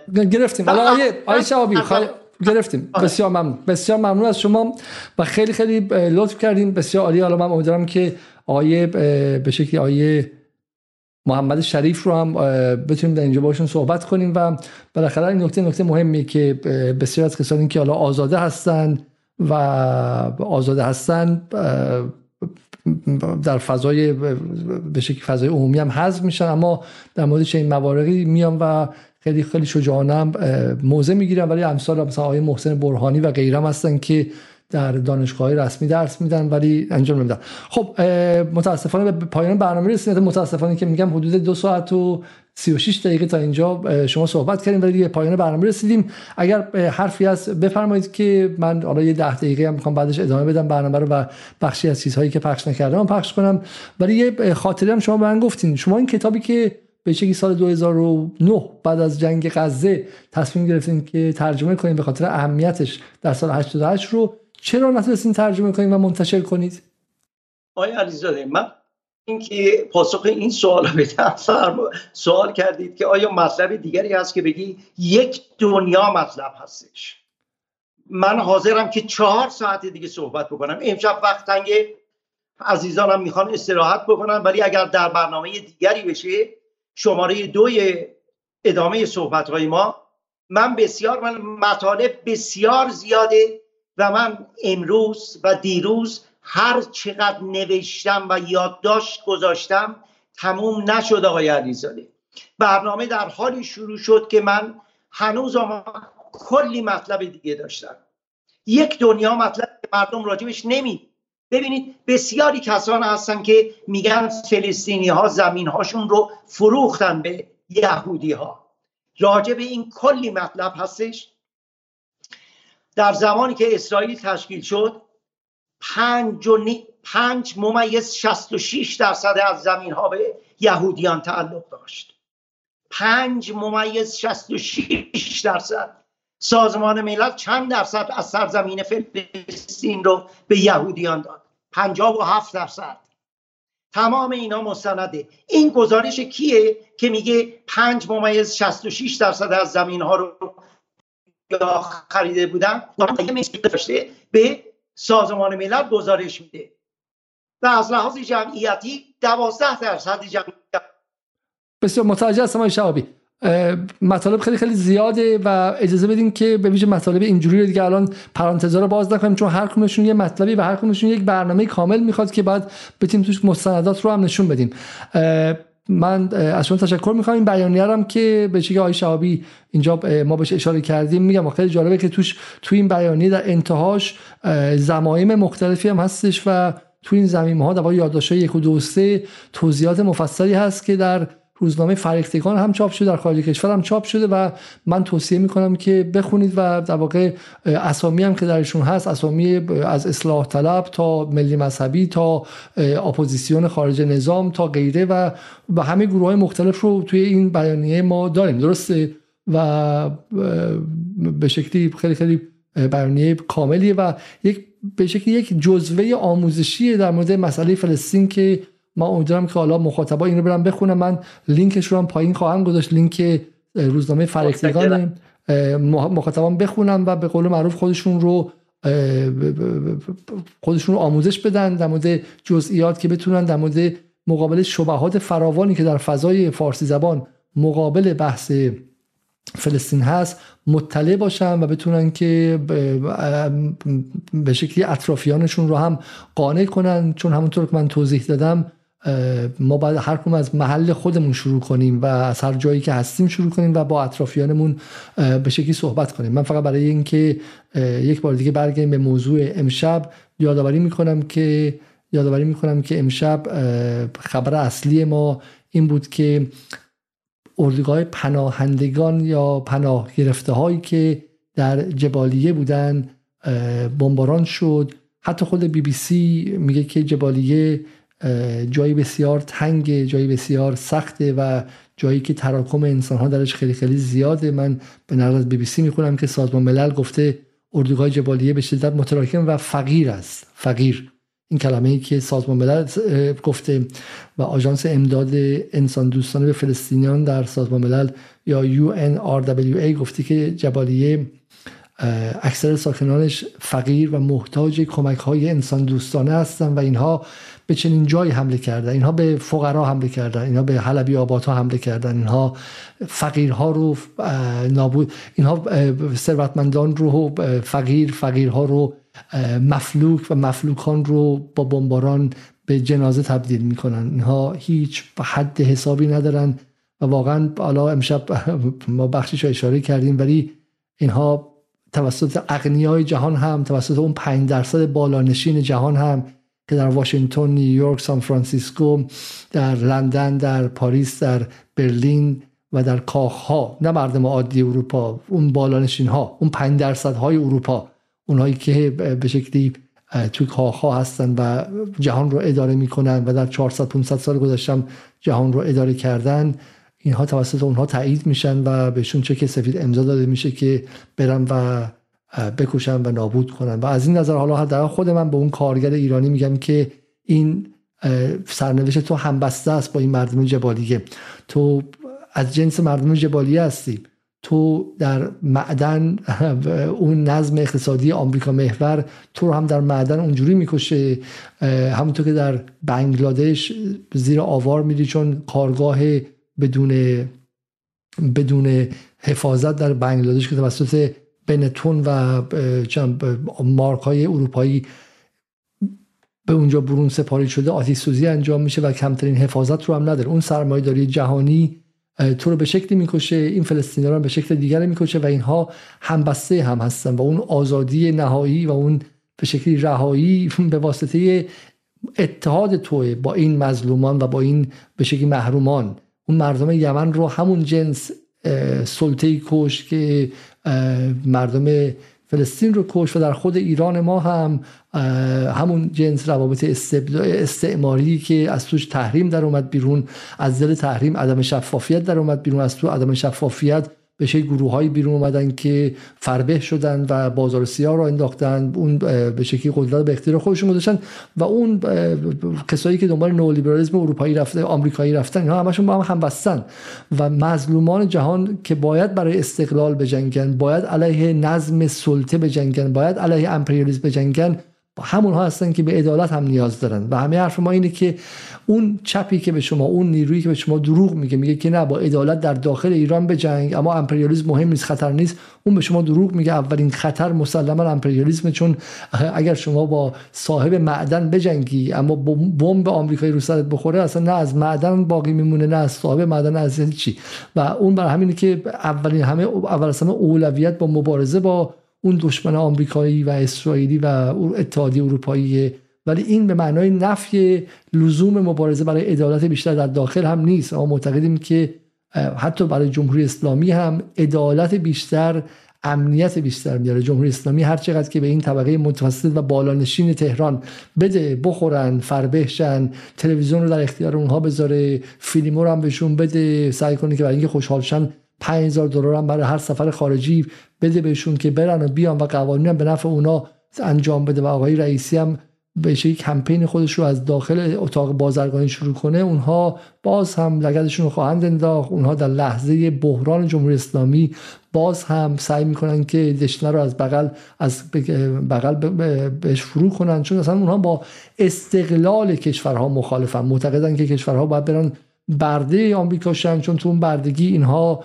به شکلی اون نوکر خونزاد هستن و به اینها سهم بیشتری می‌رسه. اصلا با استقلال مخالفن با آزادی مخالفن. برای همین که این فکر رو می‌ذارن تو ذهن مردم که فلسطین به ما چه ربطی داره؟ فلسطین به ما مربوطه. چون با بودن تکی از استعمار و امپریالیسم تو این منطقه هیچ وقت منطقه امنیت نخواهد داشت استقلال نخواهد داشت و توسعه هم نخواهد داشت. همونطور که در برنامه تاها زینالی ما نشون دادیم که چگونه پس از کمپ دیوید مصر توسعش نابود شد و از بین رفت و اصلا بودن اسرائیل در این منطقه یعنی اینکه توسعه همه کشورهای منطقه از بین بره. این هم یک نکته دیگری بود که من حالا واقعا بعد قبل برنامه می‌گفتم.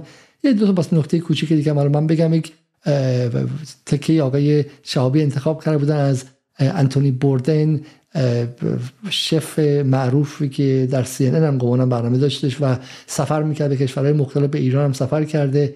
و یک جمله خیلی زیبایی داره. میگه که امروز تقریبا همه چیز در چین ساخته میشه به جز شجاعت که در فلسطین ساخته میشه و این انتونی بوردنی که به خاطر بیماری افسردگی هم چند سال پیش خودکشی کرد ولی آدم آزاده بود و آدمی بود که به شکلی روح خودش رو به این شبکه های غیر نفروخته بود. یک فیلمی هم هست اینجا با هم دیگه ببینیم از از ویوک.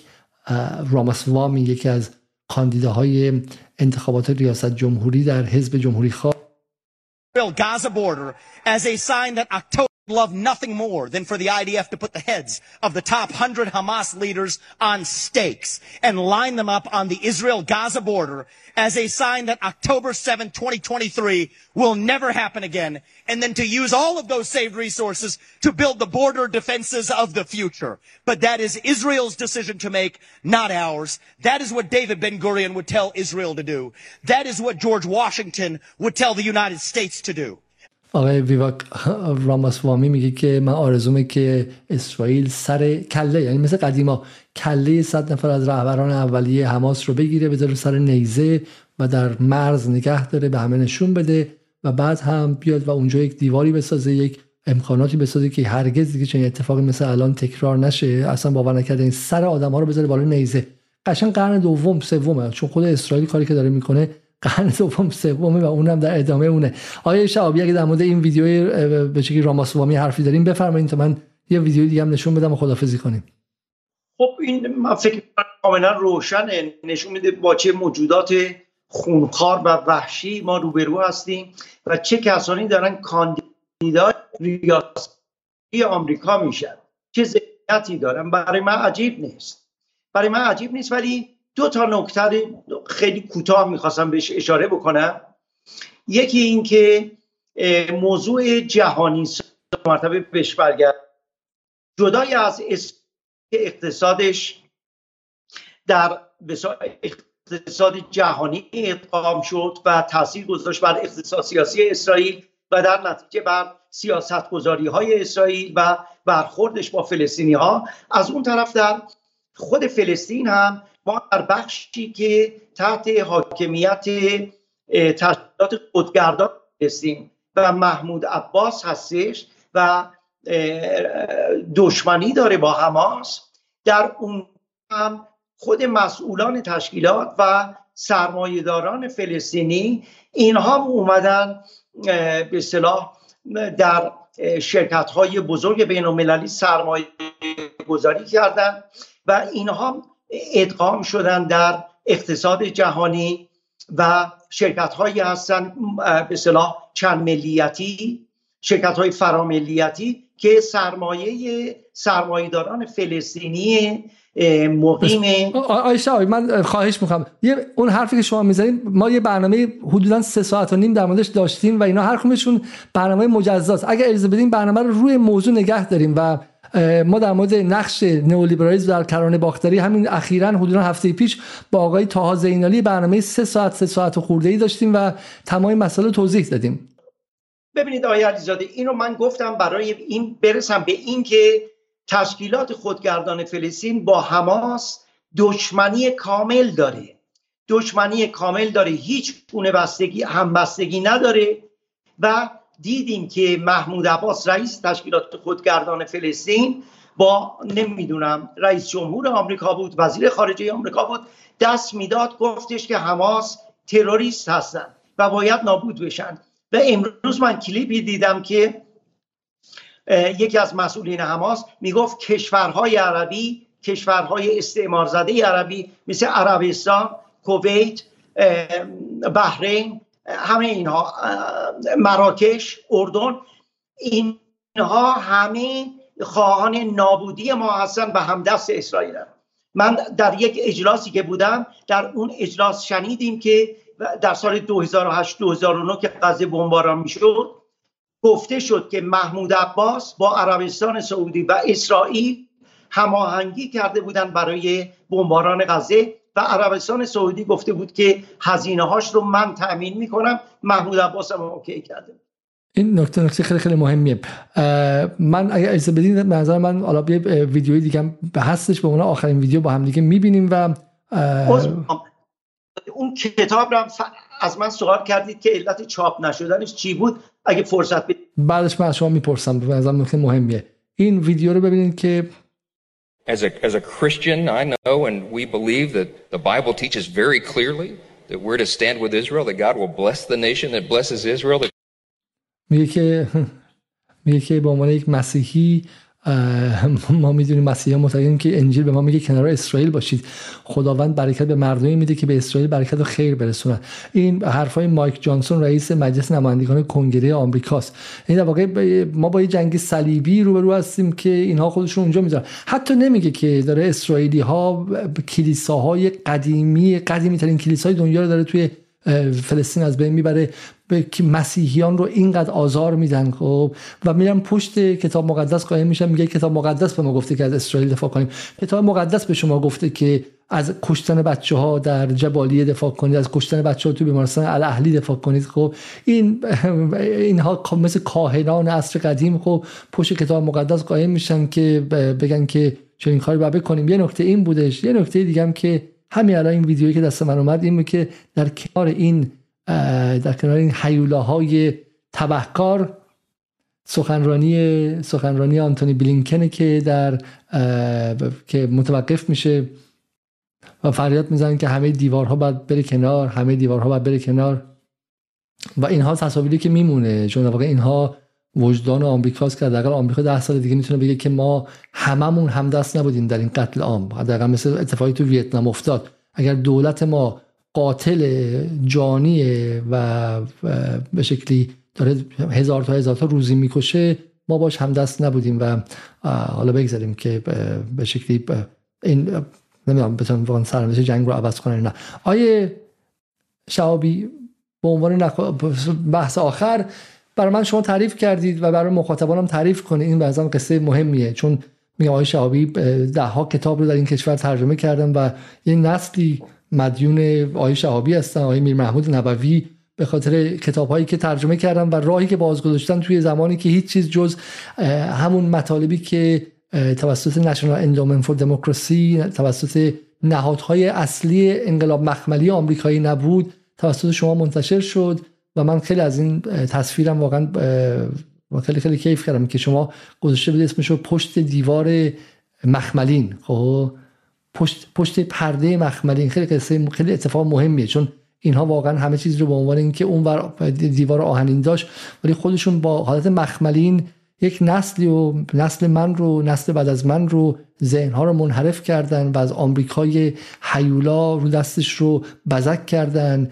جای خونش رو پوشوندن نقاشی کردن و کاری کردن که نسل برآمده بعد از انقلاب نفهمه که این آمریکا می‌تونه نابودش کنه کاری کنه که مثل لیبیایی ها هیچی ازش نمونه خب؟ و جای دوست و دشمن رو عوض کرده. همین الان دیروز در انجمن اسلامی دانشگاه ساعتی شریف که من هم اونجا درس خوندم چیزی دیدم که واقعا شناعت آور بود. من چیزی دیدم که واقعا خجالت کشیدم و اون این بود که در روی تخته بردش زده بودن که رو بردش زده بودن به شکلی یک دولت بچه کش نه به دولت بچه کش دیگه مثلا ایراد بگیره و ایران رو جمهوری اسلامی رو که حالا ما با هم این هم بهش انتقاد داریم با اسرائیل مقایسه کرده بودن با بچه کشی اسرائیل. به خاطر چند کودکی که پارسال مثلا در جریان زن زندگی آزادی بخششون توسط تروریست ها بخششون حالا در وضعیت ناامنی و غیره کشته شدن این رو مقایسه کردن با اسرائیلی که در همین سه هفته حدودا 3580 تا 3600 تا بچه کشته و همشون مستند و این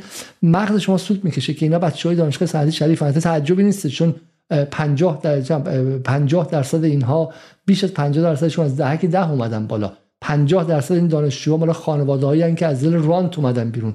جمهوری اسلامی یک نظم ناعادلانه اقتصادی رانتی رو به وجود آورده که محصولات اونها اولین دشمنای خودشن اولین دشمنای انقلابن و این اصلا به عبارتی ماری که اومده داره از ته خودش رو می‌خوره و ما به جمهوری اسلامی میگیم باید این نوا رو قطع کنه این دایره رو قطع کنه. رانت رو اگر قطع کنید خب انقلاب زنده میمونه وگرنه وگرنه هیچی باقی نمیمونه. حالا برای من تعریف کنید شما چیزی داشتین دیروز می‌گفتید رو. که بله. چی شد که کتاب شما چاپ نشد؟ چون شما زحمت ترجمهش رو کشیدید ناشرم پیدا کردید چه اتفاقی افتاد؟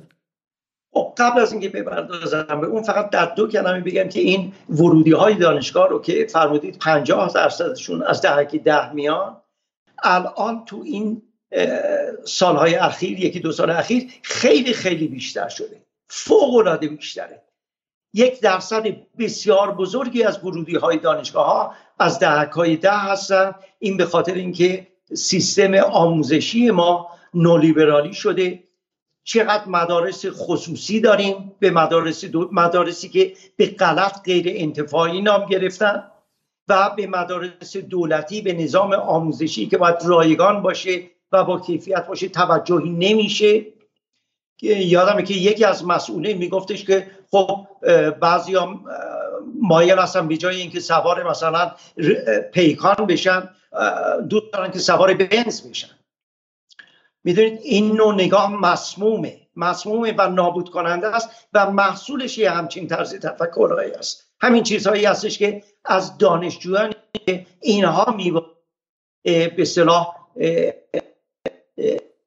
اوج در بالاترین قشر افراد مترقی جامعه باشن.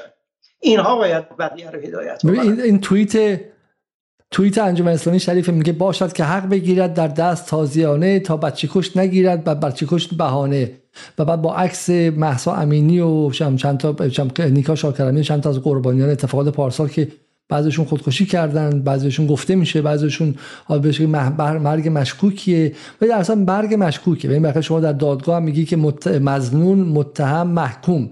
هیچ کدومشون جمهوری اسلامی محکوم هنوز نشده در دادگاه. به صورت رسمی ممکنه محکوم شه ممکنه نشه. من نمی‌دونم. ممکنه که معلوم شه که یک پلیس این کار رو کرده نیکا شاکرمی رو هل داده. ممکنه نشه بشه. و در اصل در وضعیت فعلی هنوز ما در سطح اتهام هستیم. درسته؟ اما در مورد اسرائیل جلوی چشم ماست. اسرائیل گفت من بیمارستان رو نزدم. بعد اومد امروز جبالیه رو زد. جبالیه رو زد که دیگه هیچ میگم جلوی چشم ما.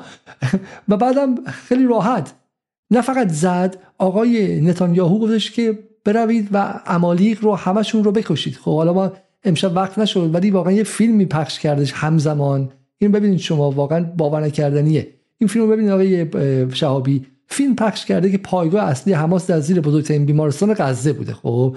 و این رو پخش کردن تلویزیون احتمالا اسرائیلی من تو همین آورده. با چهار تا عکس و کارتون داره میگه که اون زیر بیمارستان تونل بوده. خب اولا تو من نگفتی که من نزدم خود فلسطینیا بوده؟ ولی الان زیرش پس بوده. 15 تا دروغ و شپره با هم قاطی کردن که ذهن مردم رو در جهان رو فریب بدن که زیر اینجا حماس بوده ما اگه زدیم هم اشکال نداره. یه الگوریتمیه دیگه. الگوریتمش اینه که ما نزدیم کار خودشون بوده. ما زدیم اما ما اونقدر نکشتیم که اینا میگن. ما زدیم اما اونا بیشتر می‌کشن. ما زدیم کشتیم برای اینکه همشون تروریست بودن. خب دروغ پشت دروغ خب. و جامعه ایران بچه دانشگاه ساعتی شریف این جایی که باید باهوش باشه. هوشش برای اینکه من خیلی ساده بخوام بگم هوش از منافع طبقاتی سوا نیست. وقتی بابات راندخور باشه و الان رانتش قطع شده باشه کم شده باشه خب معلومه تو کدوم سمت وای میستی. خب تمام بدنه اونهایی که در دوره 8 ساله روحانی بیشتر خوردن و بعد الان فکر می‌کنن دارن کمتر می‌خورن الان خشم طبقاتشون زده بیرون. خب اونایی که گمان می‌کردن باید با برجام مثلا بره ایران با آمریکا رابطه برقرار کنه طبقه. و اتفاق نیفتاد خشم طبقاتشون بیرون زده. خب همین این قضیه هم هستش که خشم های طبقاتی به این شکل خودشون میده و بعد منعکس میشه در جامعه به اون کارگر و به اون معلم هم می‌رسه و غیره. اما برسیم به این لحظه از اتفاق بسیار جالب. شما سال 2009 و این سال 88 مجموعه منتشر کردید چاپ کردید ترجمه کردید از مقالات درباره غزه غزه مظلوم و بردید وزارت ارشاد اسلامی که این رو منتشر کنید چه اتفاقی افتاد؟ بله این من یه مجموعه باز برای چند کردن اذهان عمومی که بسیار ریشه های این درگیری چی بوده؟ چون تصور می‌کرد درگیری کرده با راکت و موشک در صورتی که در همون مقاله اول پروفسور نوام چامسکی یهودی خودش میگه که اسرائیل وارد خاک غزه شد یه عده رو گروگان گرفت و برد و روز بعدش حماس راکت و موشک شلیک کرد و طرفاتی هم نداشت این راکت ها و موشک ها چیزهای دستساز ابتدایی بوده. خب این رو به اصطلاح دیبانک می‌کرد این پروفسور نوام چامسکی مقاله دیگری بود مفصل از پروفسور جیمز پتراس اونم استاد دانشگاه است. مقاله های خیلی جالب بود. مقاله ای بودش خنده کتاب دنیای صوفی. دیدم خب اینا اسامی هستش که مثلا از اینها خیلی شناخته شده است بین مردم محبوبیت داره. یاستین گوردر. مجموعه جالبی بود و این رو من در یک خارج منم برده بود. مجموعه مقالات رو دیدم خیلی استقبال کردن. گفتن که این می‌تونه آموزش بده به بچه های ما در آمریکا. اما وقتی که این رو با همکاری دوست عزیزم آقای میر محمود نووی که این کتاب هم همه رو به اتفاق و کتاب دوم ارباب جدید جهان رو با همکاری مهناز شهابی. این کتاب رو سه نفری من و آقای نووی و خواهرم مهناز ترجمه کردیم و تسلیم کردیم به وزارت ارشاد برای انتشار. وزارت ارشاد آقای احمدی نژاد اجازه انتشار ندادن و ایراد گفتن این ایرادها رو باید رفع کنیم. گفتیم چی هست؟ از آقای دکتر نورمن فینکلشتاین که ایشون یک یهودی آمریکاییه و کتابی داره به اسم صنعت هولوکاست. یعنی میگه که هولوکاست اتفاق افتاده ولی اسرائیل و صهیونیست ها از این به عنوان یک کالا و یک صنعت استفاده می‌کنن برای اینکه جنایات خودشون رو توجیه بکنن و مخصوعی بکنن. و این رو در صحبت های اون آقای گیدیون لوی هم می‌بینیم که میگه که صهیونیست ها به سه علت جنایت می‌کنن با وجدانی آسوده. اول اینکه میگن ما قومی برگزیده هستیم. دوم اینکه میگن که در مورد ما جنایت اتفاق افتاده هولوکاست رو مثال میارن و سوم اینکه میگن که مورد سومش ببخشید فراموش کردم ولی به هر حال به هولوکاست هم اشاره می‌کنه اینجا. آقای احمدی نژاد مطرح می‌کرد که اصلا هولوکاستی اتفاق نیفتاده. ممکن هولوکاست بود در صورتی که این بسیار نگاه درستی نیست. هولوکاست اتفاق افتاده و بسیار میلیون ها یهودی نابود شدن سوزونده شدن در این کوره ها. ولی اسرائیل و صهیونیست ها از این موضوع سوء استفاده می‌کنن.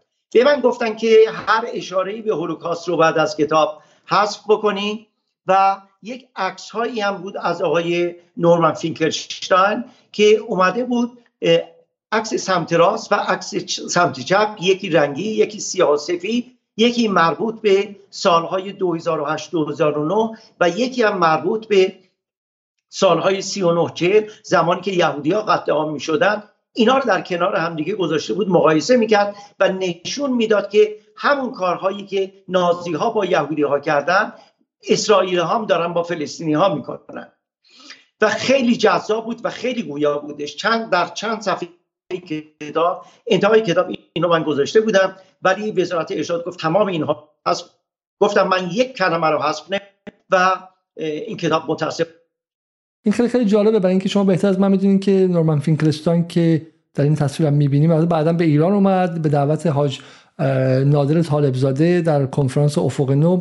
و می‌دونید که نورمن فینکلستاین دانشگاه رو از دست دادن یعنی اول در همون سال از ورود به اسرائیل ممنوعش کردن بعد تو خود آمریکا یک witch hunting یا یک کمپین رو انداختن که دنبالش بگردن که بهش انگ بزنن و بعد از دانشگاهی که درس می‌داد دانشگاه مطمئن کدوم دانشگاه درس می‌داد پیدا می‌کنن دوپال درس می‌داد بله. ایشون در دانشگاه دوپال هم تدریس دوره کارشناسی ارشد می‌کرد و هم دکتراش رو داشت می‌گرفت پی ولی در یک مناظره تلویزیونی با استاد حقوق دانشگاه هاروارد که اون شخص هم یهودی بود و بعد شد وکیل دونالد ترامپ در وقتی می‌خواستم محاکمش بکنم با اون وکیل در مناظره با هم برخورد پیدا کردن راجع به اسرائیل و نورمن فینکلشتاین میگفتش که از هولوکاست داره به عنوان یک کالا و صنعت استفاده میشه و اون پروفسور حقوق شروع کرد به خراب کردی خرابکاری و سابوتاژ در فینکلشتاین. از دانشگاه دپال خواست که تدریس ایشون در دوره کارشناسی ارشد رو قطع بکنن و دوره دکترای ایشون هم متوقف بکنن. از یک دکترا رو از دانشگاه پرینستون در سال 1988 گرفته ها. یه دکترای بعد یه دکتراش در سال 88 گرفته و واقع اون احتمالا دکترای بعدی در رشته دیگری بوده که در چون ایشون استاد به سالها در دانشگاه راجرز و دانشگاه خیلی خیلی معتبر آمریکا در در واقع NYU داره استاد به سال 1992 تا سال 2001 در دوپال هم از سال 2001 تا 2007 بوده و و در بروکلین کالج و غیره بوده. ولی واقع نکته اصلی اینه دیگه اینه که از اون موقع بعد فینکلشتاین اونقدر هزینه داد که یه زمانی حالا شاید گفتن نداشته باشه ولی نمی‌دونم حالا من تا به حال جایی نگفتم ولی نادر طالبزاده به من شخصا گفت گوش که وقتی اومد ایران ما حدود 200 دلار بهش دادیم و گفتش که موقع رفتن دست من رو به گرمی فشرد و تشکر. اینقدر بعدش بعد از اقتصادی. آدمی که نابودش کردن. شما وقتی با سر استیالی در بیفتی نابودت می‌کنن کنسلت می‌کنن. حیات اجتماعیت رو می‌گیرن. و فینکلشتان آدم آزاده است خب آدم آزاده است من میگم اینو به نقل از طالب زاده میگم که خودش حالا من باش اختلاف زیاد داشتم یه آدم آزاده ای بود طالب زاده. ولی اشتباهاتی هم داشت دست این دست راستی ها رو وارد بحث کرد و آدم یهود ستیزان رو آورد به ایران که کار خطرناکی بود. ولی ولی فینکلشتان رو هم آورده ایران. و از اون موقع الان آیه احمدی نژاد و دوستانشون که بحث یهود ستیزی و بازی با یهود ستیزی و نفی هولوکاست داشتن کجا هستن؟ هیچ جا. زبونشون نابود شده. و فینکلشتون هنوز در مرکز روز روز سه تا مقاله می نویسه بدون اینکه پول چند پول چندانی در بیاره. و یک فر نابود شده و از همه جا رانده شده است و سر عقیدش ایستاده. یک یهودی استواری که خانوادش در هولوکاست از بین رفتن و داره میگه که هولوکاست رو یک صنعت کردن. و اسرائیل خطیف ترین دولت تاریخه. و وایستاده داره هزینهش هم میده. همینجا هم جزو کسایی که هیچ جام نداره تو همین وبلاگ و اینها می نویسه توی توی سابستک می نویسه خب تو سابستک می نویسه من هر روز مطالبشو می‌خونم. و این جالبه که اون آقایونی که در وزارت ارشاد مانع چاپ اون کتاب شده الان خودشون احتمال داره خیلی زیاد داره که جز کسایی باشن که عوض شده ذهنشون و الان معتقدن که حماس مقصره. با بریم پیدا کنیم که کی بوده. اون کسی که اون مأمور سانسور الان بعید نیستش که خود جز منتقدین جمهوری اسلامی باشه و مثل خیلی از این آدم هایی که شدن. بسیار عالی. من از شما تشکر می‌کنم و خیلی خیلی ممنون. در انتها بگم این کاری که آقای احمدی نجات کرد اولوکاست با که ما خیلی ضربه بخوریم. تا قبل از اون موقع بخش بزرگی از یهودی های آمریکا اینها مخالف جنگ بودند و طرفداران حزب دموکرات بودند نه جمهوری خواه و موقعی که آمریکا می‌خواست به عراق حمله بکنه بخش بزرگی از معترضینی که به خیابونها میریختن و به جنگ آمریکا علیه عراق اعتراض می‌کردن یهودیان آمریکایی بودند و کاری که آقای احمدی نجات کرد در نفی هولوکاست این تاثیر منفی و یک خانم یهودی من شخصا میشناختم و بسیار علاقه ایران. نظرش به کل برگشت و همه اینها مخالف این. حالا من میگم من افتخار می‌کنم که در ایران در که میگم دانشمندانش توسط اسرائیلیا ترور شدن بحث هسته رو اسرائیل علم کرد سال 2003 و یادتون هستش که اسرائیل به مجاهدین اطلاعات داد و از اونجا در جهانی شد و پشت همه این ضربه ها به ایران هم در این سالها بوده. اما من واقعا فکر می‌کنم که این رو حالا واقعا در جمهوری اسلامی بعد گفت. هم آیت الله خمینی و هم آیت الله خامنه ای تا این لحظه یک کلمه علیه یهودیان نگفتن. یک کلمه. یعنی هیچ چیزی هیچ چیزی نگفتن و همیشه بین یهودی و صهیونیست فاصله انداختن و این خیلی نکته مهمیه. من با این تصویر برنامه رو به پایان میرسونم. تصویری که در تهران تایمز منتشر شده از اسم بچه هایی که در غزه کشته شدن و, و میگه که و میگه که Angels of Gaza. و نکته جالب اینه که این تمام تصویر تمام صفحه اول روزنامه رو به این اختصاص دادن. و نکته مهم اینه که بیشتر از هزار تا اسم جا نشده. بیشتر از هزار تا اسم جا نشده و در حالی که ما ما نزدیک سه هزار خورده ای سه هزار خورده ای از بچه های غزه رو داریم که در اونجا به شکلی کشته شدن و فقط فقط سه هزار نفر هستن که در اینجا و هزار نفر هستن که در اینجا جا شدن. از این 2457 نفرشون از صفحه اول هم بیرون موندن و این به شما نشون میده که به سمبولیک چه فاجعه اتفاق افتاد آقای شعبی خیلی خیلی ممنون که در کنار ما بودید امشب. امیدوارم که باز هم شما رو داشته باشیم برای ادامه حرفها در مورد این قضیه و مسائل متفاوت. و همینطور هم امیدوارم که ما در جدال پلتفرمی باشیم که اجازه بدیم همه کسانی که حول اون ارزش های مشترک یعنی مبارزه با سلطه آمریکا یعنی ارزش مبارزه با سلطگری امپریالیسم قالب صهیونیسم در این منطقه ما و همینطور هم در مبارزه با نئولیبرالیسم به عنوان نمود اقتصادی این نظم استعماری پنج قرنه غربی بر این چیزها با هم مشترک هستند با هر عقیده از چپ و اسلامی و از به شکلی ملی و گروه های مختلف. این نیروها همیشه در کنار همدیگه بودن. به شکل در جنبش ملی نفت آیت الله کاشانی کنار مصدق کنار نیروهای چپ و این و این اتهام طور که انقلاب 57 و این نیروها باید کنار همدیگه باشن.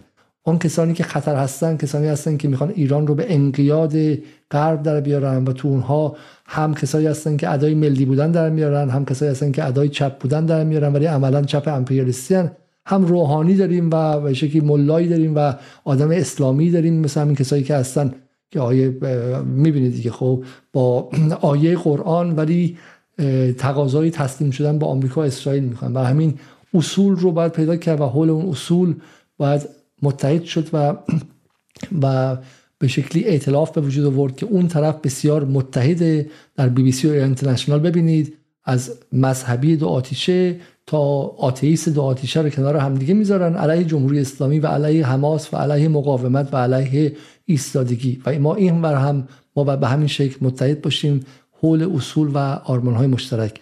تا فردا شب و برنامه دیگر. شب خیر و خدا نگهدار.